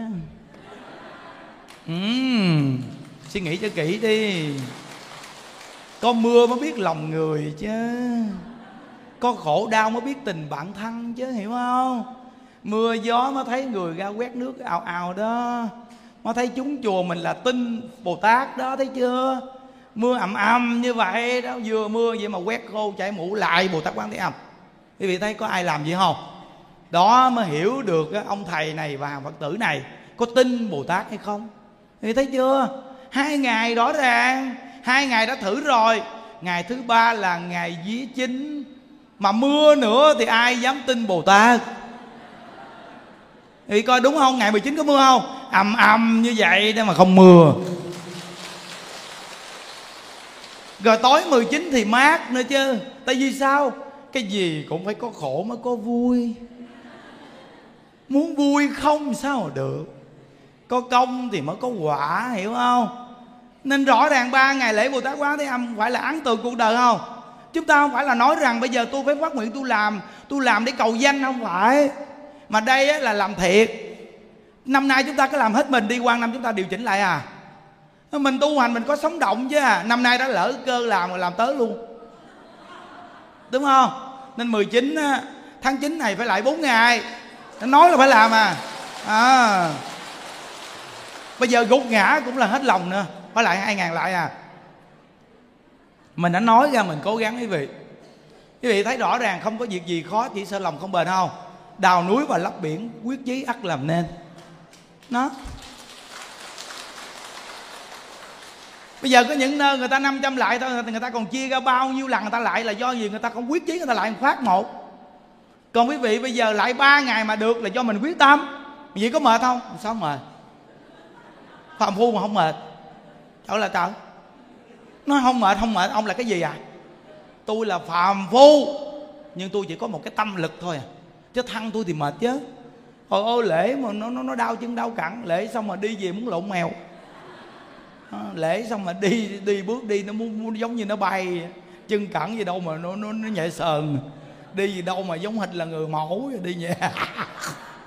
Bữa sau thì đứng đắp y có mấy bà đi sau lưng nó, thầy sao thầy đi ngộ quá vậy thầy? Nó bà mệt quá, tôi đau quá chừng muốn chết luôn, mà đi ngộ gì mà ngộ không biết được. Tại vì đi nó chân nó đau vậy, cái đi què nhẹ. Ở đây cái y đi quẹo nhẹ rồi nó nói sao thầy đi ngộ, nó ngộ gì ngộ, đau chân, ngộ gì. Hiểu không? Nó vậy mà lễ là lên lễ, thấy chưa? Bởi vì thấy những đức lễ nhanh thấy ghê không? Chân những đức cũng đau, những đức lễ ào ào, thấy chưa? Chỉ có một cái gì thôi mà lễ được à? Đúng gì thôi lễ được à? Những đức nói mày lên đài rồi, mày không hết lòng thì mày cũng mới lễ. Từ khi mày nằm tại chỗ thì chịu thua, chứ mày đã lên đài rồi thì mày phải làm đi chứ. Nên những đức nói vì chỉ cần đi đến đây là lễ được 2000 lại liền. Tại vì sao? Đã đi đến đây là lên đài rồi, hiểu không? Mình đã lên đài rồi, giống như leo lưng cọp rồi, phải làm cho tới cùng mà, chứ rớt xuống chờ cọp nó quật mình sao? Phải làm, nó nói dòng do chứ. Ôi nhờ cái đại chúng vô cùng luôn á. Với quý vị lễ cũng nhờ những đứa, cái lâu lâu những đứa làm trò chứ bị cười, thấy chưa? Phải không? Lâu lâu có cô cứ nói trời con cảm ơn thầy ghê, con không ngờ con lễ được 1500 danh hiệu. Có khi con mệt con muốn ngồi luôn, mà ngộ ghê, con vừa nói con dự định ngồi cái thầy la. Con vừa dự định ngồi cái thầy la, ngộ ghê luôn á. Mà từ cái la cho đến khi cái câu mà thầy la nữa thì con cũng mệt rồi, con chuẩn bị ngồi nữa. Thầy la nữa. Rồi tới đuối luôn á, tự nhiên kìa thầy cười. Thầy cười lên cái tự nhiên bao nhiêu người cười vậy, tự nhiên khỏe chứ. Lễ nữa à. Đó là gì? Phật Bồ Tát gia trì chứ bị biết, chứ sao mình biết được sự việc gì trong đó, hiểu không? Nó đủ trò ở trong đó cho nó làm cho quý vị phải tu được đó, hiểu không? Đó là niệm gì người nên hữu tàu cầu tác ứng. Dù là bây giờ mang thân phàm phu nhưng mà tự tánh làm Phật đều vô cùng viên mãn. Nếu như cái tâm nghĩ gì người nhiều quá thì tự tánh này câu thông với tự tánh Phật Bồ Tát luôn vậy đó. Tại vì tự tánh của mình là viên mãn của Phật Bồ Tát, nhưng mà mình còn cái nghiệp chướng nên bị che mờ. Nên khi lúc mà mình nghĩ về người quá nhiều thì tâm mình và tâm Phật hai bên câu thông với nhau là một. Nên cái nguyên lý gì cũng tự hiểu hết trơn á. Quý vị thấy như Đức giảng Pháp nó thao thao bất tuyệt không? Nhưng Đức không có cần nhìn một cái gì mà nó thao thao bất tuyệt vậy đó. Là vì sao? Vì cái lúc đó nó mất đi luôn cái ngã cái ta của mình rồi, nên tự tánh nó hoàn toàn hiển lộ lúc đó. Nên nó nói bị yên tâm, lời nói nó rất là dứt khoát cho vị nghe luôn. Còn nếu như những Đức ghi chép sẵn để nói cho vị nghe là nó là của mình, nên khi nói nó ngập ngừng, nó còn nghi ngờ là đúng hay sai. Riêng mình mà còn nghĩ là đúng hay sai, vậy là sai rồi. Vậy ý nghĩ của phàm phu là sai. Còn lúc mình tự nhiên nó là đúng, tự nhiên hoàn toàn nó là đúng, hiểu không? Nên một câu Phật hiệu này những Đức nói hay lắm. Mà câu Phật hiệu này nó giúp cho quý vị có nụ cười. Và khi có nụ cười thì tu được à. Nhớ nghe, có nụ cười là tu được, còn không có nụ cười là tu không có được. Nó nên cuộc đời con người tu là phải biết cười, mà cười thì phải biết tu. Nhớ nghe, tu rồi mới biết cười. Mà cái nụ cười của người tu là nụ cười tích cực, nụ cười của người không tu là nụ cười tiêu cực. Phải nhớ, khi một con người không tu mà ăn nhậu mà cũng cười, nhưng cái cười đã đi vào tiêu cực, đúng không? Cười về sau lại khổ cái bên. Nhưng cái tích cực của người tu là người ta vui cười là từ nơi cái vui cười giải thoát, nên càng vui cười thì càng giải thoát. Nên nụ cười của người tu là nụ cười giải thoát. Nụ cười của người không tu mà ăn nhậu ăn chơi là nụ cười đọa lạc. Nụ cười của người không tu, nụ cười có máu đổ. Nụ cười của người tu là nụ cười sạch sẽ, không có máu đổ. Quý vị coi cái người tu ăn chay trường không có máu đổ. Còn cái nụ cười của người không tu ăn nhậu, ăn con vịt, con gà, ăn huyết, con này con kia phải máu đổ không? Rồi cười xong rồi mới sanh ra tâm oán hận, quýnh lộn nhau, chém nhau, phải máu đổ không? Rồi gặp một người nữ đẹp, tranh giành nhau, quýnh lộn, phải là máu đổ không? Nên không biết tu là đi vào tiêu cực, còn biết tu thì đi vào tích cực. Nên nụ cười của chúng ta biết tu là nụ cười đẹp nhất. Hiểu chưa? Đó, nên từ nơi đó miệng nào thì cứ cười theo miệng nấy đi. Không có ai cười giùm mình được đâu. Dạy gì không cười, dạy gì không cười. Bây giờ quý vị quay phim gì nè, nhìn ai cũng cười. Bây giờ chỉ cần gạo ngang gương mặt quý vị thôi là quý vị biết bao nhiêu người ngưỡng mộ quý vị chưa hả? Tại vì thấy vị cười. Bây giờ một buổi này có thể càng về sau càng đông người coi. Bây giờ chỉ cần nhìn cái mặt quý vị cười cái thôi là quý vị đã gieo duyên với bao nhiêu ngàn người cười chưa. Còn nếu như cái gương mặt quý vị mà tự nhiên chỉ cần như vậy thôi thì quý vị biết gieo duyên cho bao nhiêu người nặng nề chưa, hiểu không? Cái gì cái mặt mình mà nó cười là tự nhiên gieo duyên nụ cười, mà cái mặt mình rồi là thua đó, thấy chưa, hiểu không? Ở đây là người ta nêu lên, nó không phải như vậy. Nhưng nếu mình bực bội cái gì đó mà làm cho người ta thấy đi, mà nhiều người thấy đi là nguy hiểm lắm. Nên cái người á mà trên mạng mà người ta câu like mà để có tiền đó, về sau nguy hiểm lắm, rất là nguy hiểm. Thí dụ như họ giết con vật gì hay họ làm cái gì đó để họ nêu lên, họ câu like của những người không tu để vô like nhiều để có tiền á, thì cái này là cách kiếm tiền từ trong mạng nè. Sau này đờ khổ lắm, rất là khổ, mà gia đạo sau này tiêu tùng ghê lắm, kinh khủng lắm. Tại vì họ để một cái hình ảnh gì, thí dụ như họ câu like á, họ làm cái hình ảnh gì cho bắt mắt quý vị, người ta vừa nhìn cái hình ảnh của trong cái buổi đó cái là người ta bấm vô liền, là dính like liền, bấm vô là dính, bấm vô là dính liền. Nhưng mà họ đưa một cái hình ảnh gì quá xấu đưa ra thì quý vị biết cái tội của họ là gieo cái nhân xấu vào tâm người ta, tội nặng lắm. Kiếm tiền là tiền từ trong mạng chứ đâu phải tự nhiên vậy mà có tiền, mà phước trong mạng của họ xài mà giảm nhiều lắm nghe. Nên đừng có làm cái gì mà kiếm tiền trên mạng, mà những cái điều mà câu like người ta chứ đừng có làm. Những đức nói thiệt đó, đừng có làm. Riêng chùa mình một năm vậy nếu như những đức mà nhận tiền trên mạng cũng nhiều lắm á. Tại vì cái lượng người ta coi những đức cũng đông chứ bộ giỡn đâu. Nhưng mà những đức không dùng cái cách đó, hoàn toàn mình đem Phật pháp giới thiệu thôi. Còn phước trong mạng mình nó có thì nó thành đạt chuyện khác, hiểu không? Con người chỉ cần có phước duyên thì thành đạt chuyện khác à. Nên những đức khuyên quý vị nè, chúng ta thí dụ như bây giờ có một tiệm bánh xèo, gọi là tiệm bánh xèo gia truyền. Cha truyền con nói tiệm bánh xèo có không? Có. Bột bánh xèo mà biết pha đó nghe là gia truyền, không ai pha được hết. Và cái nơi pha bột của người ta là hoàn toàn có một cái phòng kín, không có người lạ nào vô trong đó để nhìn thấy hết trơn. Nhưng quý vị biết rằng nó thịnh được một đời quý vị đi, nhưng mà chưa hết một đời là có chuyện gia đình quý vị đến liền, có chuyện đến. Tại vì cái tâm của quý vị là không truyền nghề. Phật đã nói mà, pháp càng thí thì càng thông minh. Nhưng mà mình là chữ pháp để mà lợi nhuận về gia đình, hiểu không? Thì cái họa tai của gia đình quý vị là gì? Là nội chiến trong nhà, gia đạo có sự việc ở trong gia đình mình á, quan gia nó sanh vào đó để nó tranh đấu ở trong đó đó, hiểu không? Hoặc là một phương thuốc gì gia truyền, cái gì mà gia truyền thì phải đem ra, giải hết ra. Cái gì mà gia truyền tốt đẹp phải đưa ra hết, còn cái gì mà ác là phải dẹp liền, cái gì mà tốt là cho nhiều người biết liền. Thì cái phước đó đó nó không phải thành đạt vì cái nghề này, mà nghề nào mình vào đều thành đạt. Trời ơi, nó tự tại gì đâu á, tự nhiên đi giấu giấu giếm giếm mà khổ thì ghê thiệt, hiểu không? Làm sao mà phước mà trong mạng nó đầy mà cái gì mình cũng thành đạt thì ngon, hiểu không? Nên bất cứ một cương vị nào chỉ cần áp dụng 3 điểm. 1 là gương mặt tươi vui gặp người chào hỏi, 2 là nói chuyện thật thà, 3 là không tham lam. Ngành nghề nào cũng là ngành nghề cao hết. Bây giờ những đức nói đứng làm bảo vệ mà cũng làm trưởng ban bảo vệ nữa. Đứng vị trí nào là vị trí cao hết. Chỉ cần 3 điểm này phát huy thì vị trí nào cũng là vị trí cao hết. Gần ai cũng được người ta tiếp nhận hết trơn, gần người nào cũng được giao của cải hết.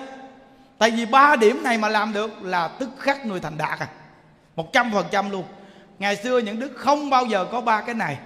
Từ khi những đức đi tu, những đức đã hạ thủ công phu ngay cái chỗ 3 chỗ này. Những đức không có học thức gì, nhưng những đức hạ thủ công phu ngay 3 chỗ này. Vậy mà đi đâu người ta cũng tin dùng những đức, chứ quý vị thấy không? Đó, tin dùng là ngay 3 chỗ này á. Mà khi người ta tin dùng mình rồi mình có cơ hội liền. Nên nó nghe Phật pháp gì, cái chuyến đi đến đây quý vị thấy lợi ích chưa? Về phải nghe lại những buổi này luôn á. Tại vì nó quá nhiều tư tưởng trong đây, quá hay rồi. Nó nhiều tư tưởng trong đây mà giúp cho quý vị thành đạt nhiều quá. Thêm cái nó có phương pháp tu luôn, rồi niệm Phật gầy dựng tín nguyện luôn, thấy không? Nó những điều chia sẻ hồi nãy giờ quý vị có nghe Nhị Đức nói một câu nào Nhị Đức nói về công đức không? Không. Nhị Đức giảng pháp là Nhị Đức có chủ trương gì mình là từng một người Nhị Đức đã từng nghe, ông giảng cái gì cũng công đức cả. Nhưng đời ông giảng công đức là đúng. Vì sao biết không? Thời đó tịnh độ chưa hưng thịnh, phải dẫn dắt người ta từ nói công đức mà người ta ham, để người ta tu, người ta phóng sanh, người ta làm bố thí cúng dường, người ta ăn tống kinh công đức để nhiều người làm, hiểu không? Mà thời đó cũng nghèo nên phải làm như vậy mới có để mà làm, nên mới nói công đức cho nhiều. Nhưng bây giờ có điều kiện rồi thì phải thật chắc tu, nói tu chứ không nói công đức.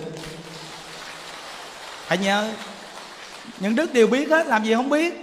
Cái công đức mình nêu lên là người ta ham, chúng sanh người ta ham. Nhưng mà bây giờ mình nên dẫn dắt cho người ta tu luôn đi. Tu là có công đức à, tâm an lạc là công đức à, đừng buồn người ta là công đức à, rồi niệm Phật là công đức à. Chỉ cần làm việc tốt gì quên mất tiêu là công đức à. Còn cái gì mà nhớ hoài là không công đức. Làm việc thiện đồ ghiên tờ giấy đem về khoe người ta là không công đức. Còn khoe người ta mà vì người ta cũng công đức nữa. Bây giờ cầm cái tờ giấy mà làm công đức này về khoe cho cái người kia ham đi làm theo mình, vì người ta không có một chút gì vì mình là công đức. Còn nếu khoe mà vì mình là không có công đức. Cái gì mà có cái gì mình là không có công đức. Nhưng niệm niệm vì người ta, dù người ta có nói gì mình mà vì người ta là công đức. Chỉ cần quý vị xem qua cái tâm tu gì thôi là biết công đức không phước báo liền à, hiểu không? Nên tu hành nó đừng có chết cứng nghe chưa. Chứ không phải là nghe nói vậy rồi cái tự nhiên đi làm ở đâu cái người ta ghi nguyên tờ công đức ta đưa cho mình. Không, đưa cho tôi không có công đức. Thầy dạy, thầy nào? Thầy Đức ngu không biết cái gì chứ nói tầm bậy. Cầm đi con, thầy nói công đức là có công đức à con. Vậy hả, con cầm. Đúng không? Đừng có nói những đức tầm bậy. Tôi nói là tôi nói sống động chứ không có chết cứng được. Học pháp nó là sống động, hiểu không? Lỡ mình đi đâu mà ngay ngôi chùa người ta, mình làm từ thiện xong người ta ghi tờ công đức, người ta đưa cho mình A Di Đà Phật, tiếp nhận, mừng quá. Có cái tờ công đức mừng quá. Mình phải làm trước mặt người ta vậy, hiểu không? Đáp lại tình người ta. Rồi mình khoe hay không khoe là chuyện của mình chứ, hiểu không? Nguyên lý phải hiểu. Còn đi đến ngôi chùa người ta hiểu rồi, làm xong không đòi gì hết vì người ta biết rồi. Còn đến ngôi chùa làm xong người ta phải ghi tờ công đức đưa cho mình thì nhận liền, chứ đừng có từ chối gì hết chứ. Còn người ta muốn ghi cái gì đó, người ta ghi cái chuyện của người ta, mình không đòi. Không cần đòi cái gì. Mà người ta kêu mình ghi, mình không ghi. Dạ con không có cần ghi, con không cần ghi. Còn thầy muốn ghi thì tự thầy ghi đi, cái chuyện của thầy. Còn riêng con không cần ghi. Vậy thì hoàn toàn là không có tâm dính mắc. Mà không có tâm dính mắc gọi là công đức. Chưa? Nó cởi mở hết trơn rồi, nó thoải mái vì tu luôn rồi đó. Đụng duyên, đụng cảnh ở đâu cũng được. Còn mình là người chuyên niệm Phật, mình đi đến một cái nơi đang trì chú đại bi, vô trì liền. Trì không thì không kịp sao thầy? Nghe. Thì mình trì theo không có kịp. Mình trì không kịp sao trì? Người ta trì kịp, người ta trì nhanh dữ lắm. Mà mình trì không có kịp, mình đâu có thuộc đâu. Nên mình nhắm mắt là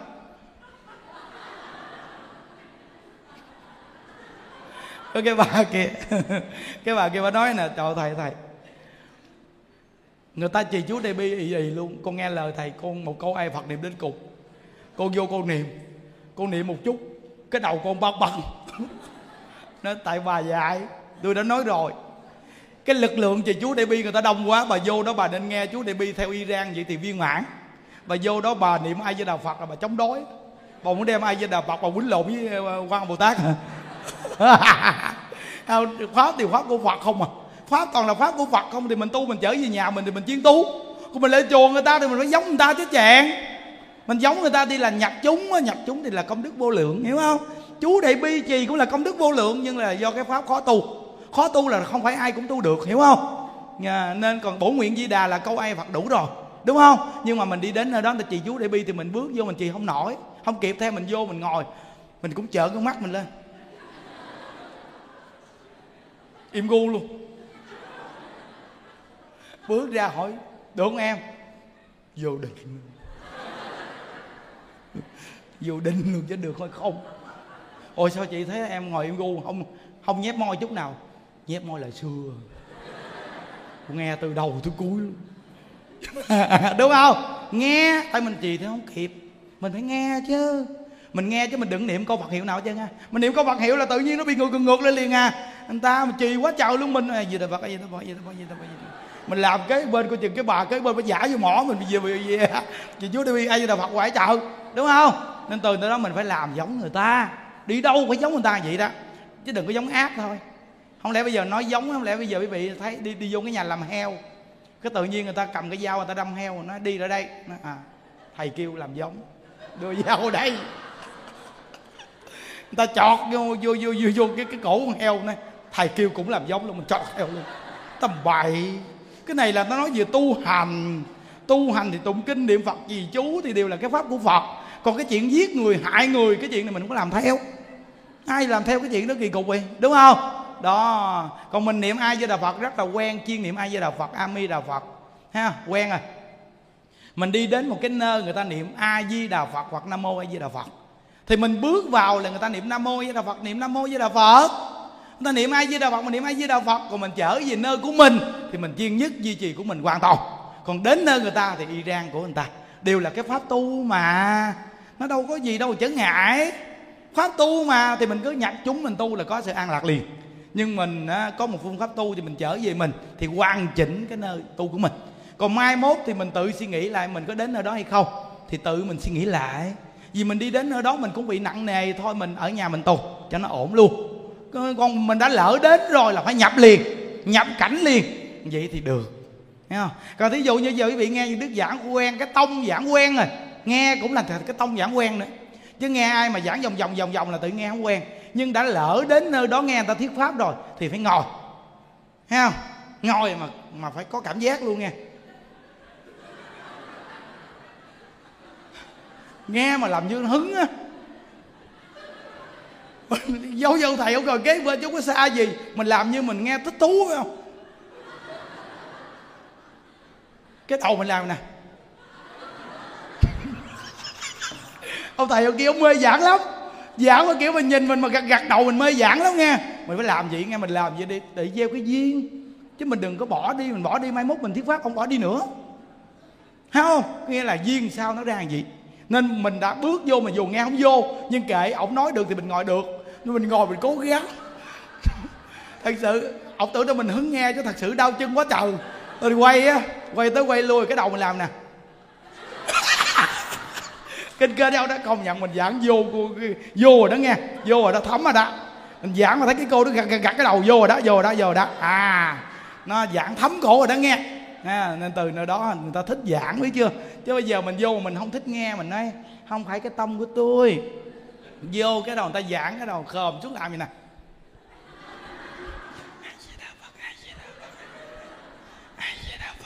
Ở trên ông thầy ông nói tao gõ vô đầu mày bây giờ, tao giảng quá rồi làm gì rồi khôn xuống vậy ai với đạo Phật. Ông quan tâm nghe vậy chứ đoạn duyên nhau, hiểu không? Mình phải hiểu cái này là những cái như Đức chỉ rất là kỹ á nghe. Mấy ông mấy bà mà làm sai đừng đâu thừa tôi á. À, tôi chỉ rõ ràng hết trơn. Nhận đức là không có cái tâm lôi kéo ai hết trơn. Tùy duyên người ta thích lợi thì người ta tu. Mình dạy rất là rõ ràng. Đi đâu là kết duyên ở nơi đó cho thật là tốt. Nhưng mai mốt kinh nghiệm lại, kinh nghiệm là mình có nên đến nơi đó hay không. Tại vì mình có cái sự chuyên tu của mình rồi, ổn rồi. Mà bây giờ mình đi đến nơi đó mình tùy duyên biết đâu mình nghe, biết đâu mình bị ảnh hưởng làm sao. Nên lỡ một lần này thôi, lần sau mình không có đến nữa. Thì lỡ lần này thì phải cho nó đàng hoàng. Còn những lần sau đừng đến nữa. Thì kinh nghiệm, hiểu không? Đây là những điều quý vị phải nghe đó nghe. Chứ nếu không nó chấp á, nó chấp tướng á, chứ không phải giỡn đâu. Đó rồi á, cái câu ai với đạo Phật dán á là kết duyên hay, nhưng đừng có dán tùm lum. Trời ơi, chùa của mình hôm giờ bị la, không biết cái chữ ai với đạo Phật ai in, ai gửi đến đây đem dán tứ tung lăng tàn. Chiếc xe đạp ai cũng vừa không biết nữa, tự nhiên dán nguyên một cái dàn chú đại bi trong chiếc xe đạp mà ngay chỗ cái chỗ ngồi. Chơi ác đạn không? Vậy Đức nói tội chết, hiểu không? Ở câu ai với đạo Phật á, tự nhiên dán lên cái bà, cái tự nhiên uống ly nước để ly nước lên câu ai với đạo Phật à. Quý vị biết rằng người ta chứng sơ quả đó, vậy mà người ta cố tình dựa vào bức tường mà có dán chữ ai với đạo Phật mà mắc sơ quả. Cái chuyện đó nó phàm phu, nó chuyện đùa. Cái danh hiệu ai với đạo Phật là 10 phương chư Phật tán thán, vậy mà dán chữ ai với đạo Phật này vào cái chỗ mà mình dẫm dựa vào không có được. Mình vì người ta mình cho người ta thấy thì được, nhưng mà bây giờ cố tình trong cái tường nó có chữ ai với đạo Phật mà dán vô rồi dựa vào cái chữ ai với đạo Phật. Quý vị biết cái tâm mà bất kính đó nó cỡ nào chưa? Bật sơ quả mà còn mắc quả vị thì chứ đừng có nó cỡ mình, hiểu không? Đừng có dán tùm lum tứ tung lang tan. Chùa người ta trì chú Đại Bi, chùa người ta tu thiền Mật Tông, đem chữ A Di Đà Phật lỡ dán ngay cái chánh điện chùa người ta. Nó thằng nào con nào mà dán chữ A Di Đà Phật ở đây trời, không có được gì đâu. Nên mấy chú mấy thầy mấy cô trong chùa mình đi đâu mà dán tùm lum có ngày. Nó quýnh một bữa cho bà chạy gì không kịp. Thật sự nó làm tốt, nhưng mà mình phải tùy duyên, đừng có lãng quảng tầm bậy. Có chuyện đấy. Vì hổm chùa mình có ông thầy, tự nhiên ông đi xịt á, đi xịt chữ A Di Đà Phật ấy, vì ông làm cái bảng như này có chữ A Di Đà Phật, cái ông cầm nước sơn đi xịt. Thì xịt ngay chùa mình thì được, không ai nói gì, theo tường đồ mà người ta cho phép thì được, đúng không? Cho người ta thấy kết duyên cũng được đi, đúng không? Nhưng mà ông đi đến ngay cái chỗ bảo vệ khu công nghiệp của người ta, cái ông chạy xe đến, cái ông núp ngay cái chân bảo vệ, cái ông lấy nón bò ông đội lên, cái đầu ông cái thằng bảo vệ nó đang ngồi trong nhà, cái ông để cái đồ mà cái chữ A Di Đà Phật ông dán vô tường, xong ông cái thằng bảo vệ nó nghe cái gì mà xịt, nó bước ra nó nhìn nó, thằng nào đứng đây làm gì? Cái ông lột cái nón ra, thầy thầy làm gì đây? Trời, ngay cái chỗ của tôi mà thầy xịt cái chữ A Di Đà Phật, thầy bồi cho tôi không bồi tôi quýnh thầy. Trời, nó làm thế ghê. Ảnh về anh chạy về anh gặp như Đức xanh mặt xanh mày, như Đức hỏi làm gì mặt xanh đè xanh lét, anh nói xịt chữ A Di Đà Phật, xem chút bảo vệ đánh. Trời ơi, thôi trời ơi, tùy duyên đi, làm cái chuyện gì mà thấy ghê quá, mà muốn giúp người ta mà làm như là ăn trộm vậy, thôi không có làm gì đâu. Như Đức có bao giờ mà đi làm gì chứ á. Ví dụ mình làm cái gì cho nó rõ ràng minh bạch đi, chứ đừng có làm kỳ cục tùm lum, hiểu không? Không có nên vậy đâu.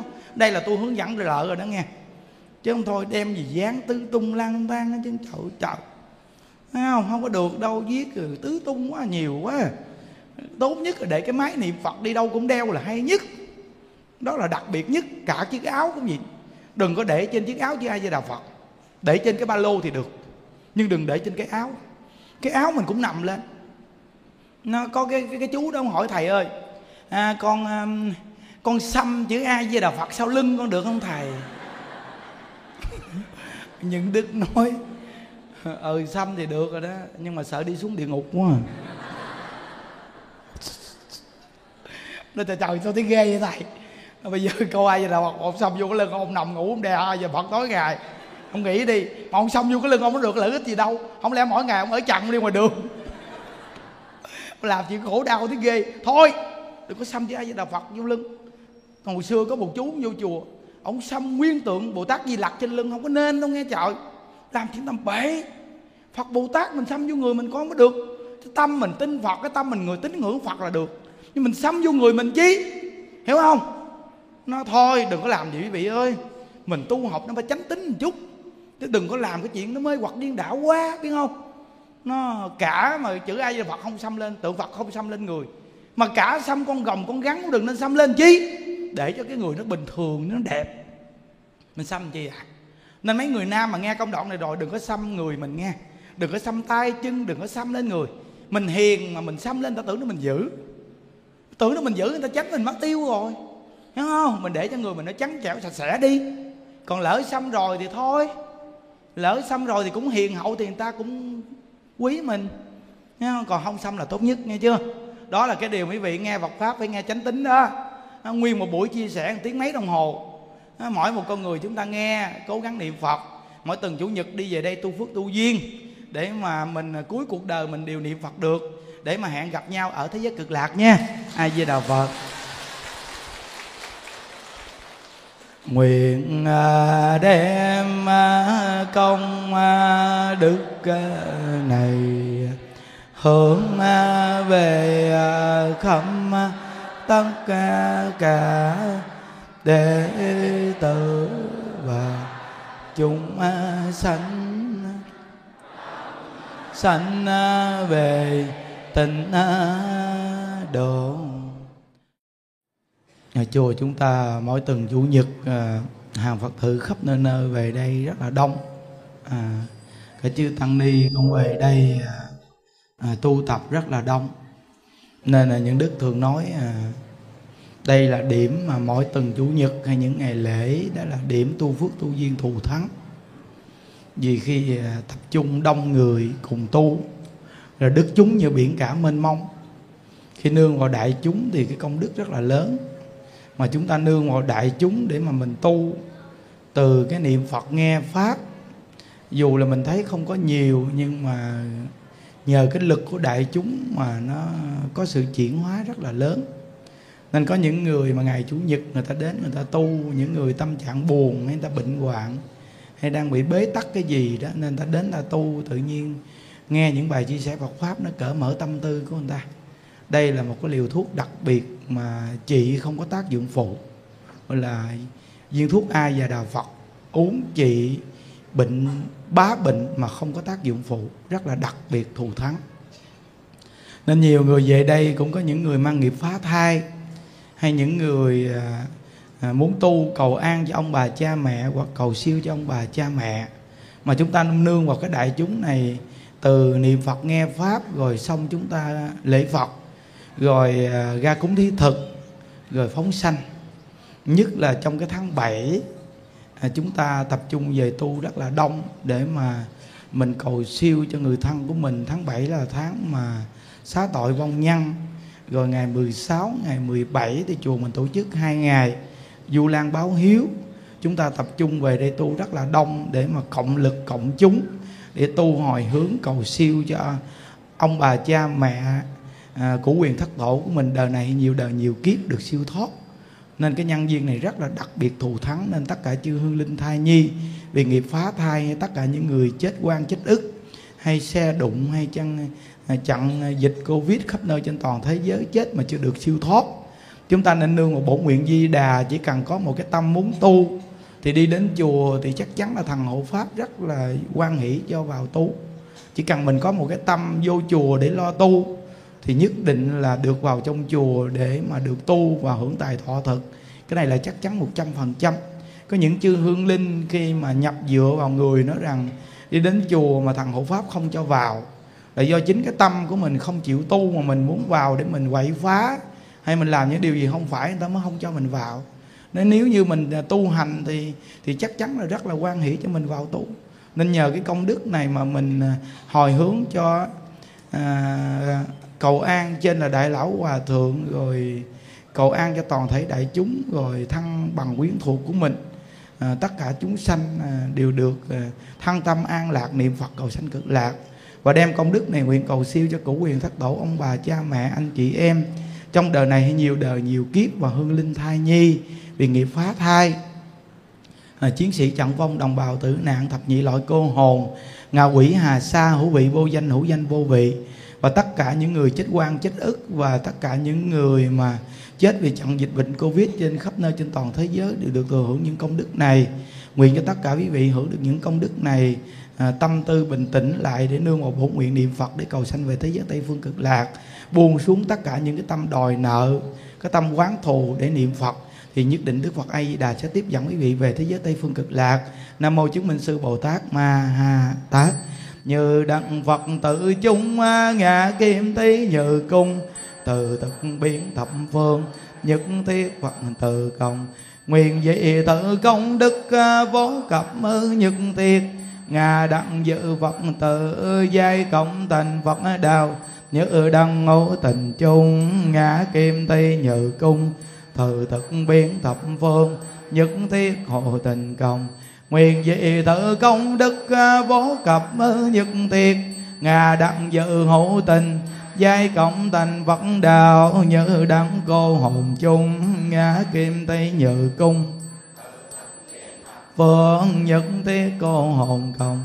Nguyện dị tự công đức vô cập nhất thiết, ngà đặng dự cô hồn giai cộng thành Phật đạo. Án một lụng lắng ta bà ha, án một lụng lắng ta bà ha, ta bà án ngã nắng tam bà và việc nhật ra hồng. Án ngã nắng tam bà và việc nhật ra hồng, nắng tam bà và việc nhật ra hồng. Gia trì chú thực diệu giả đà, biến thiệu thành đa giai bảo mạng. Nam mô Xá Sanh Tham Bồ Tát, Nam mô Xá Sanh Tham Bồ Tát, Nam mô Xá Sanh Tham Bồ Tát Ma Tát. Gia trì chú thực diệu gia đa, biến thiệu thành đa giai bảo mạng. Nam mô Xá Sanh Tham Bồ Tát. Gia trì chú thực diệu gia đa, biến thiệu thành đa giai bảo mạng. Nam mô Xá Sanh Tham Bồ Tát. Gia trì chú thực diệu gia đa, biến thiệu thành đa giai bảo mạng. Nam mô Xá Sanh Tham Bồ Tát, Nam mô Xá Sanh Tham Bồ Tát, Nam mô Xá Sanh Tham Bồ Tát Ma Tát.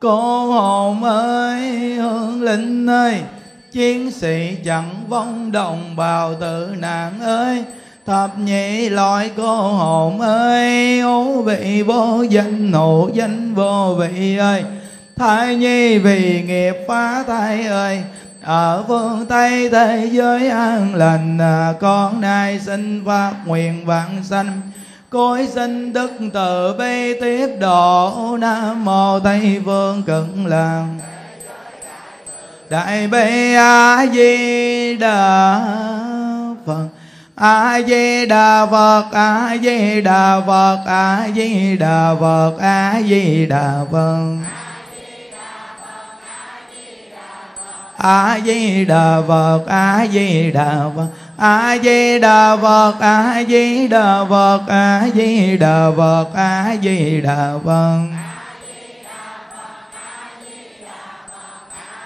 Đà Phật, A Di Đà Phật, A Di Đà Phật, A Di Đà Phật, A Di Đà Phật, A Di Đà Phật, A Di Đà Phật, A Di Đà Phật, A Di Đà Phật,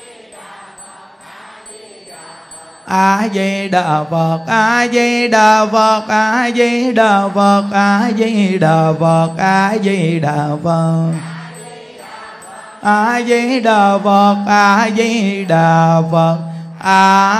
Di Đà Phật. Chúng ta làm lễ phóng sanh nha. Cái công đức phóng sanh rất là lớn, nên tất cả các cháu nhỏ về chùa mình nhờ cái công đức niệm Phật phóng sanh mà các cháu khỏe mạnh. Có những cháu sanh ra đời vì cái nghiệp chướng gì đó, mà có khi từ ông bà cha mẹ làm nghề sát sanh hại vật rất nhiều, nên từ nơi có tiền được mà nuôi cha mẹ. Rồi có khi cha mẹ sanh ra con mà cái nghiệp chướng đến lúc đó nó mới đổ ra là đứa con có cái nghiệp đó sanh vào gia đình mình. Nên khi sanh ra một đứa con thì nó bệnh hoạn èo họ khó nuôi và khó tính dạy không được, từ do cái nghiệp sát sanh mà ra. Nên cái nghiệp sát sanh nó nặng dữ lắm. Tại vì chúng ta phải để ý mình thương nhất là thân mạng, mà chư Phật Bồ Tát thương nhất là chúng sanh, mà chúng sanh cũng thương nhất là thân mạng. Từ nơi đó mà ai đụng đến mình là mình oán hận, như mình giết chúng sanh thì nó cũng oán hận. Khi nghiệp chướng đến lúc mà nó hội tụ nhân duyên thì lúc đó nó mới đòi nợ mình. Nên cái công đức phóng sanh rất là lớn. Nên các cháu còn nhỏ mà biết niệm Phật rồi biết làm lễ phóng sanh, con ruồi, con muỗi, con kiến không dám giết. Từ nơi đó mà nó chuyển cái nghiệp của các cháu, từ cái thân thể bệnh hoạn mà từ từ khỏe. Từ một đứa bé mà đến để đòi nợ cha mẹ, mà nhờ biết tu, nghe Pháp, biết niệm Phật, nó chuyển được cái tâm nó, từ từ bắt đầu là nó báo ơn cho cha mẹ. Nên các cháu chuyển được cái nghiệp nên nó khỏe mạnh, rồi nó thông minh, nó ngoan, nó nghe lời cha mẹ, thì sau này các cháu sẽ sống rất là tốt đẹp, hạnh phúc cuộc đời các cháu. Nên cái công đức phóng sanh này lớn dữ lắm. Nên chúng ta mỗi tuần Chủ nhật lần nào cũng làm lễ phóng sanh. Nên khi phóng sanh rất là hoan hỷ vui vẻ. Tất cả những con chim này cũng từ tạo nghiệp tham sân si, con người như chúng ta mà do cái nghiệp chướng tham sân si. Phật nói đây là ông bà cha mẹ nhiều đời nhiều kiếp của mình vì cái nghiệp tham sân si mà bây giờ làm loài súc sanh. Nên những ngày Chủ nhật hay ngày lễ chúng ta phóng sanh quy Phật, quy Pháp, quy Tăng cho những con chim này. Khi được nghe được bổ nguyện Di Đà, khi thả ra nên ở trong chùa nghe được danh hiệu Phật và niệm Phật để cầu sanh về thế giới Tây Phương Cực Lạc. Nam mô Chứng Minh Sư Bồ Tát Ma Ha Tát. Quy Phật không đọa địa ngục, quy Pháp không đọa ngạ quỷ, quy Tăng không đọa bàn sanh. Quy Phật không đọa địa ngục, quy Pháp không đọa ngạ quỷ, quy Tăng không đọa bàn sanh. Quy Phật không đọa địa ngục, quy Pháp không đọa ngạ quỷ, quy Tăng không đọa bàn sanh. Chúng ta đồng niệm Phật, vỗ tay hoan hỷ để thả chim nha. A Di Đà Phật, A Di Đà Phật, A Di Đà Phật, A Di Đà Phật,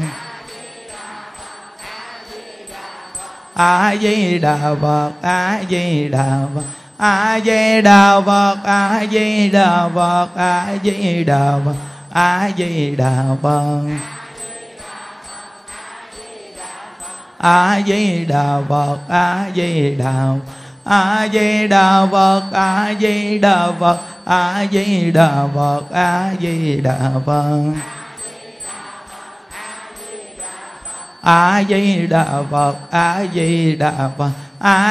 Đà Phật, A Di Đà Phật, A Di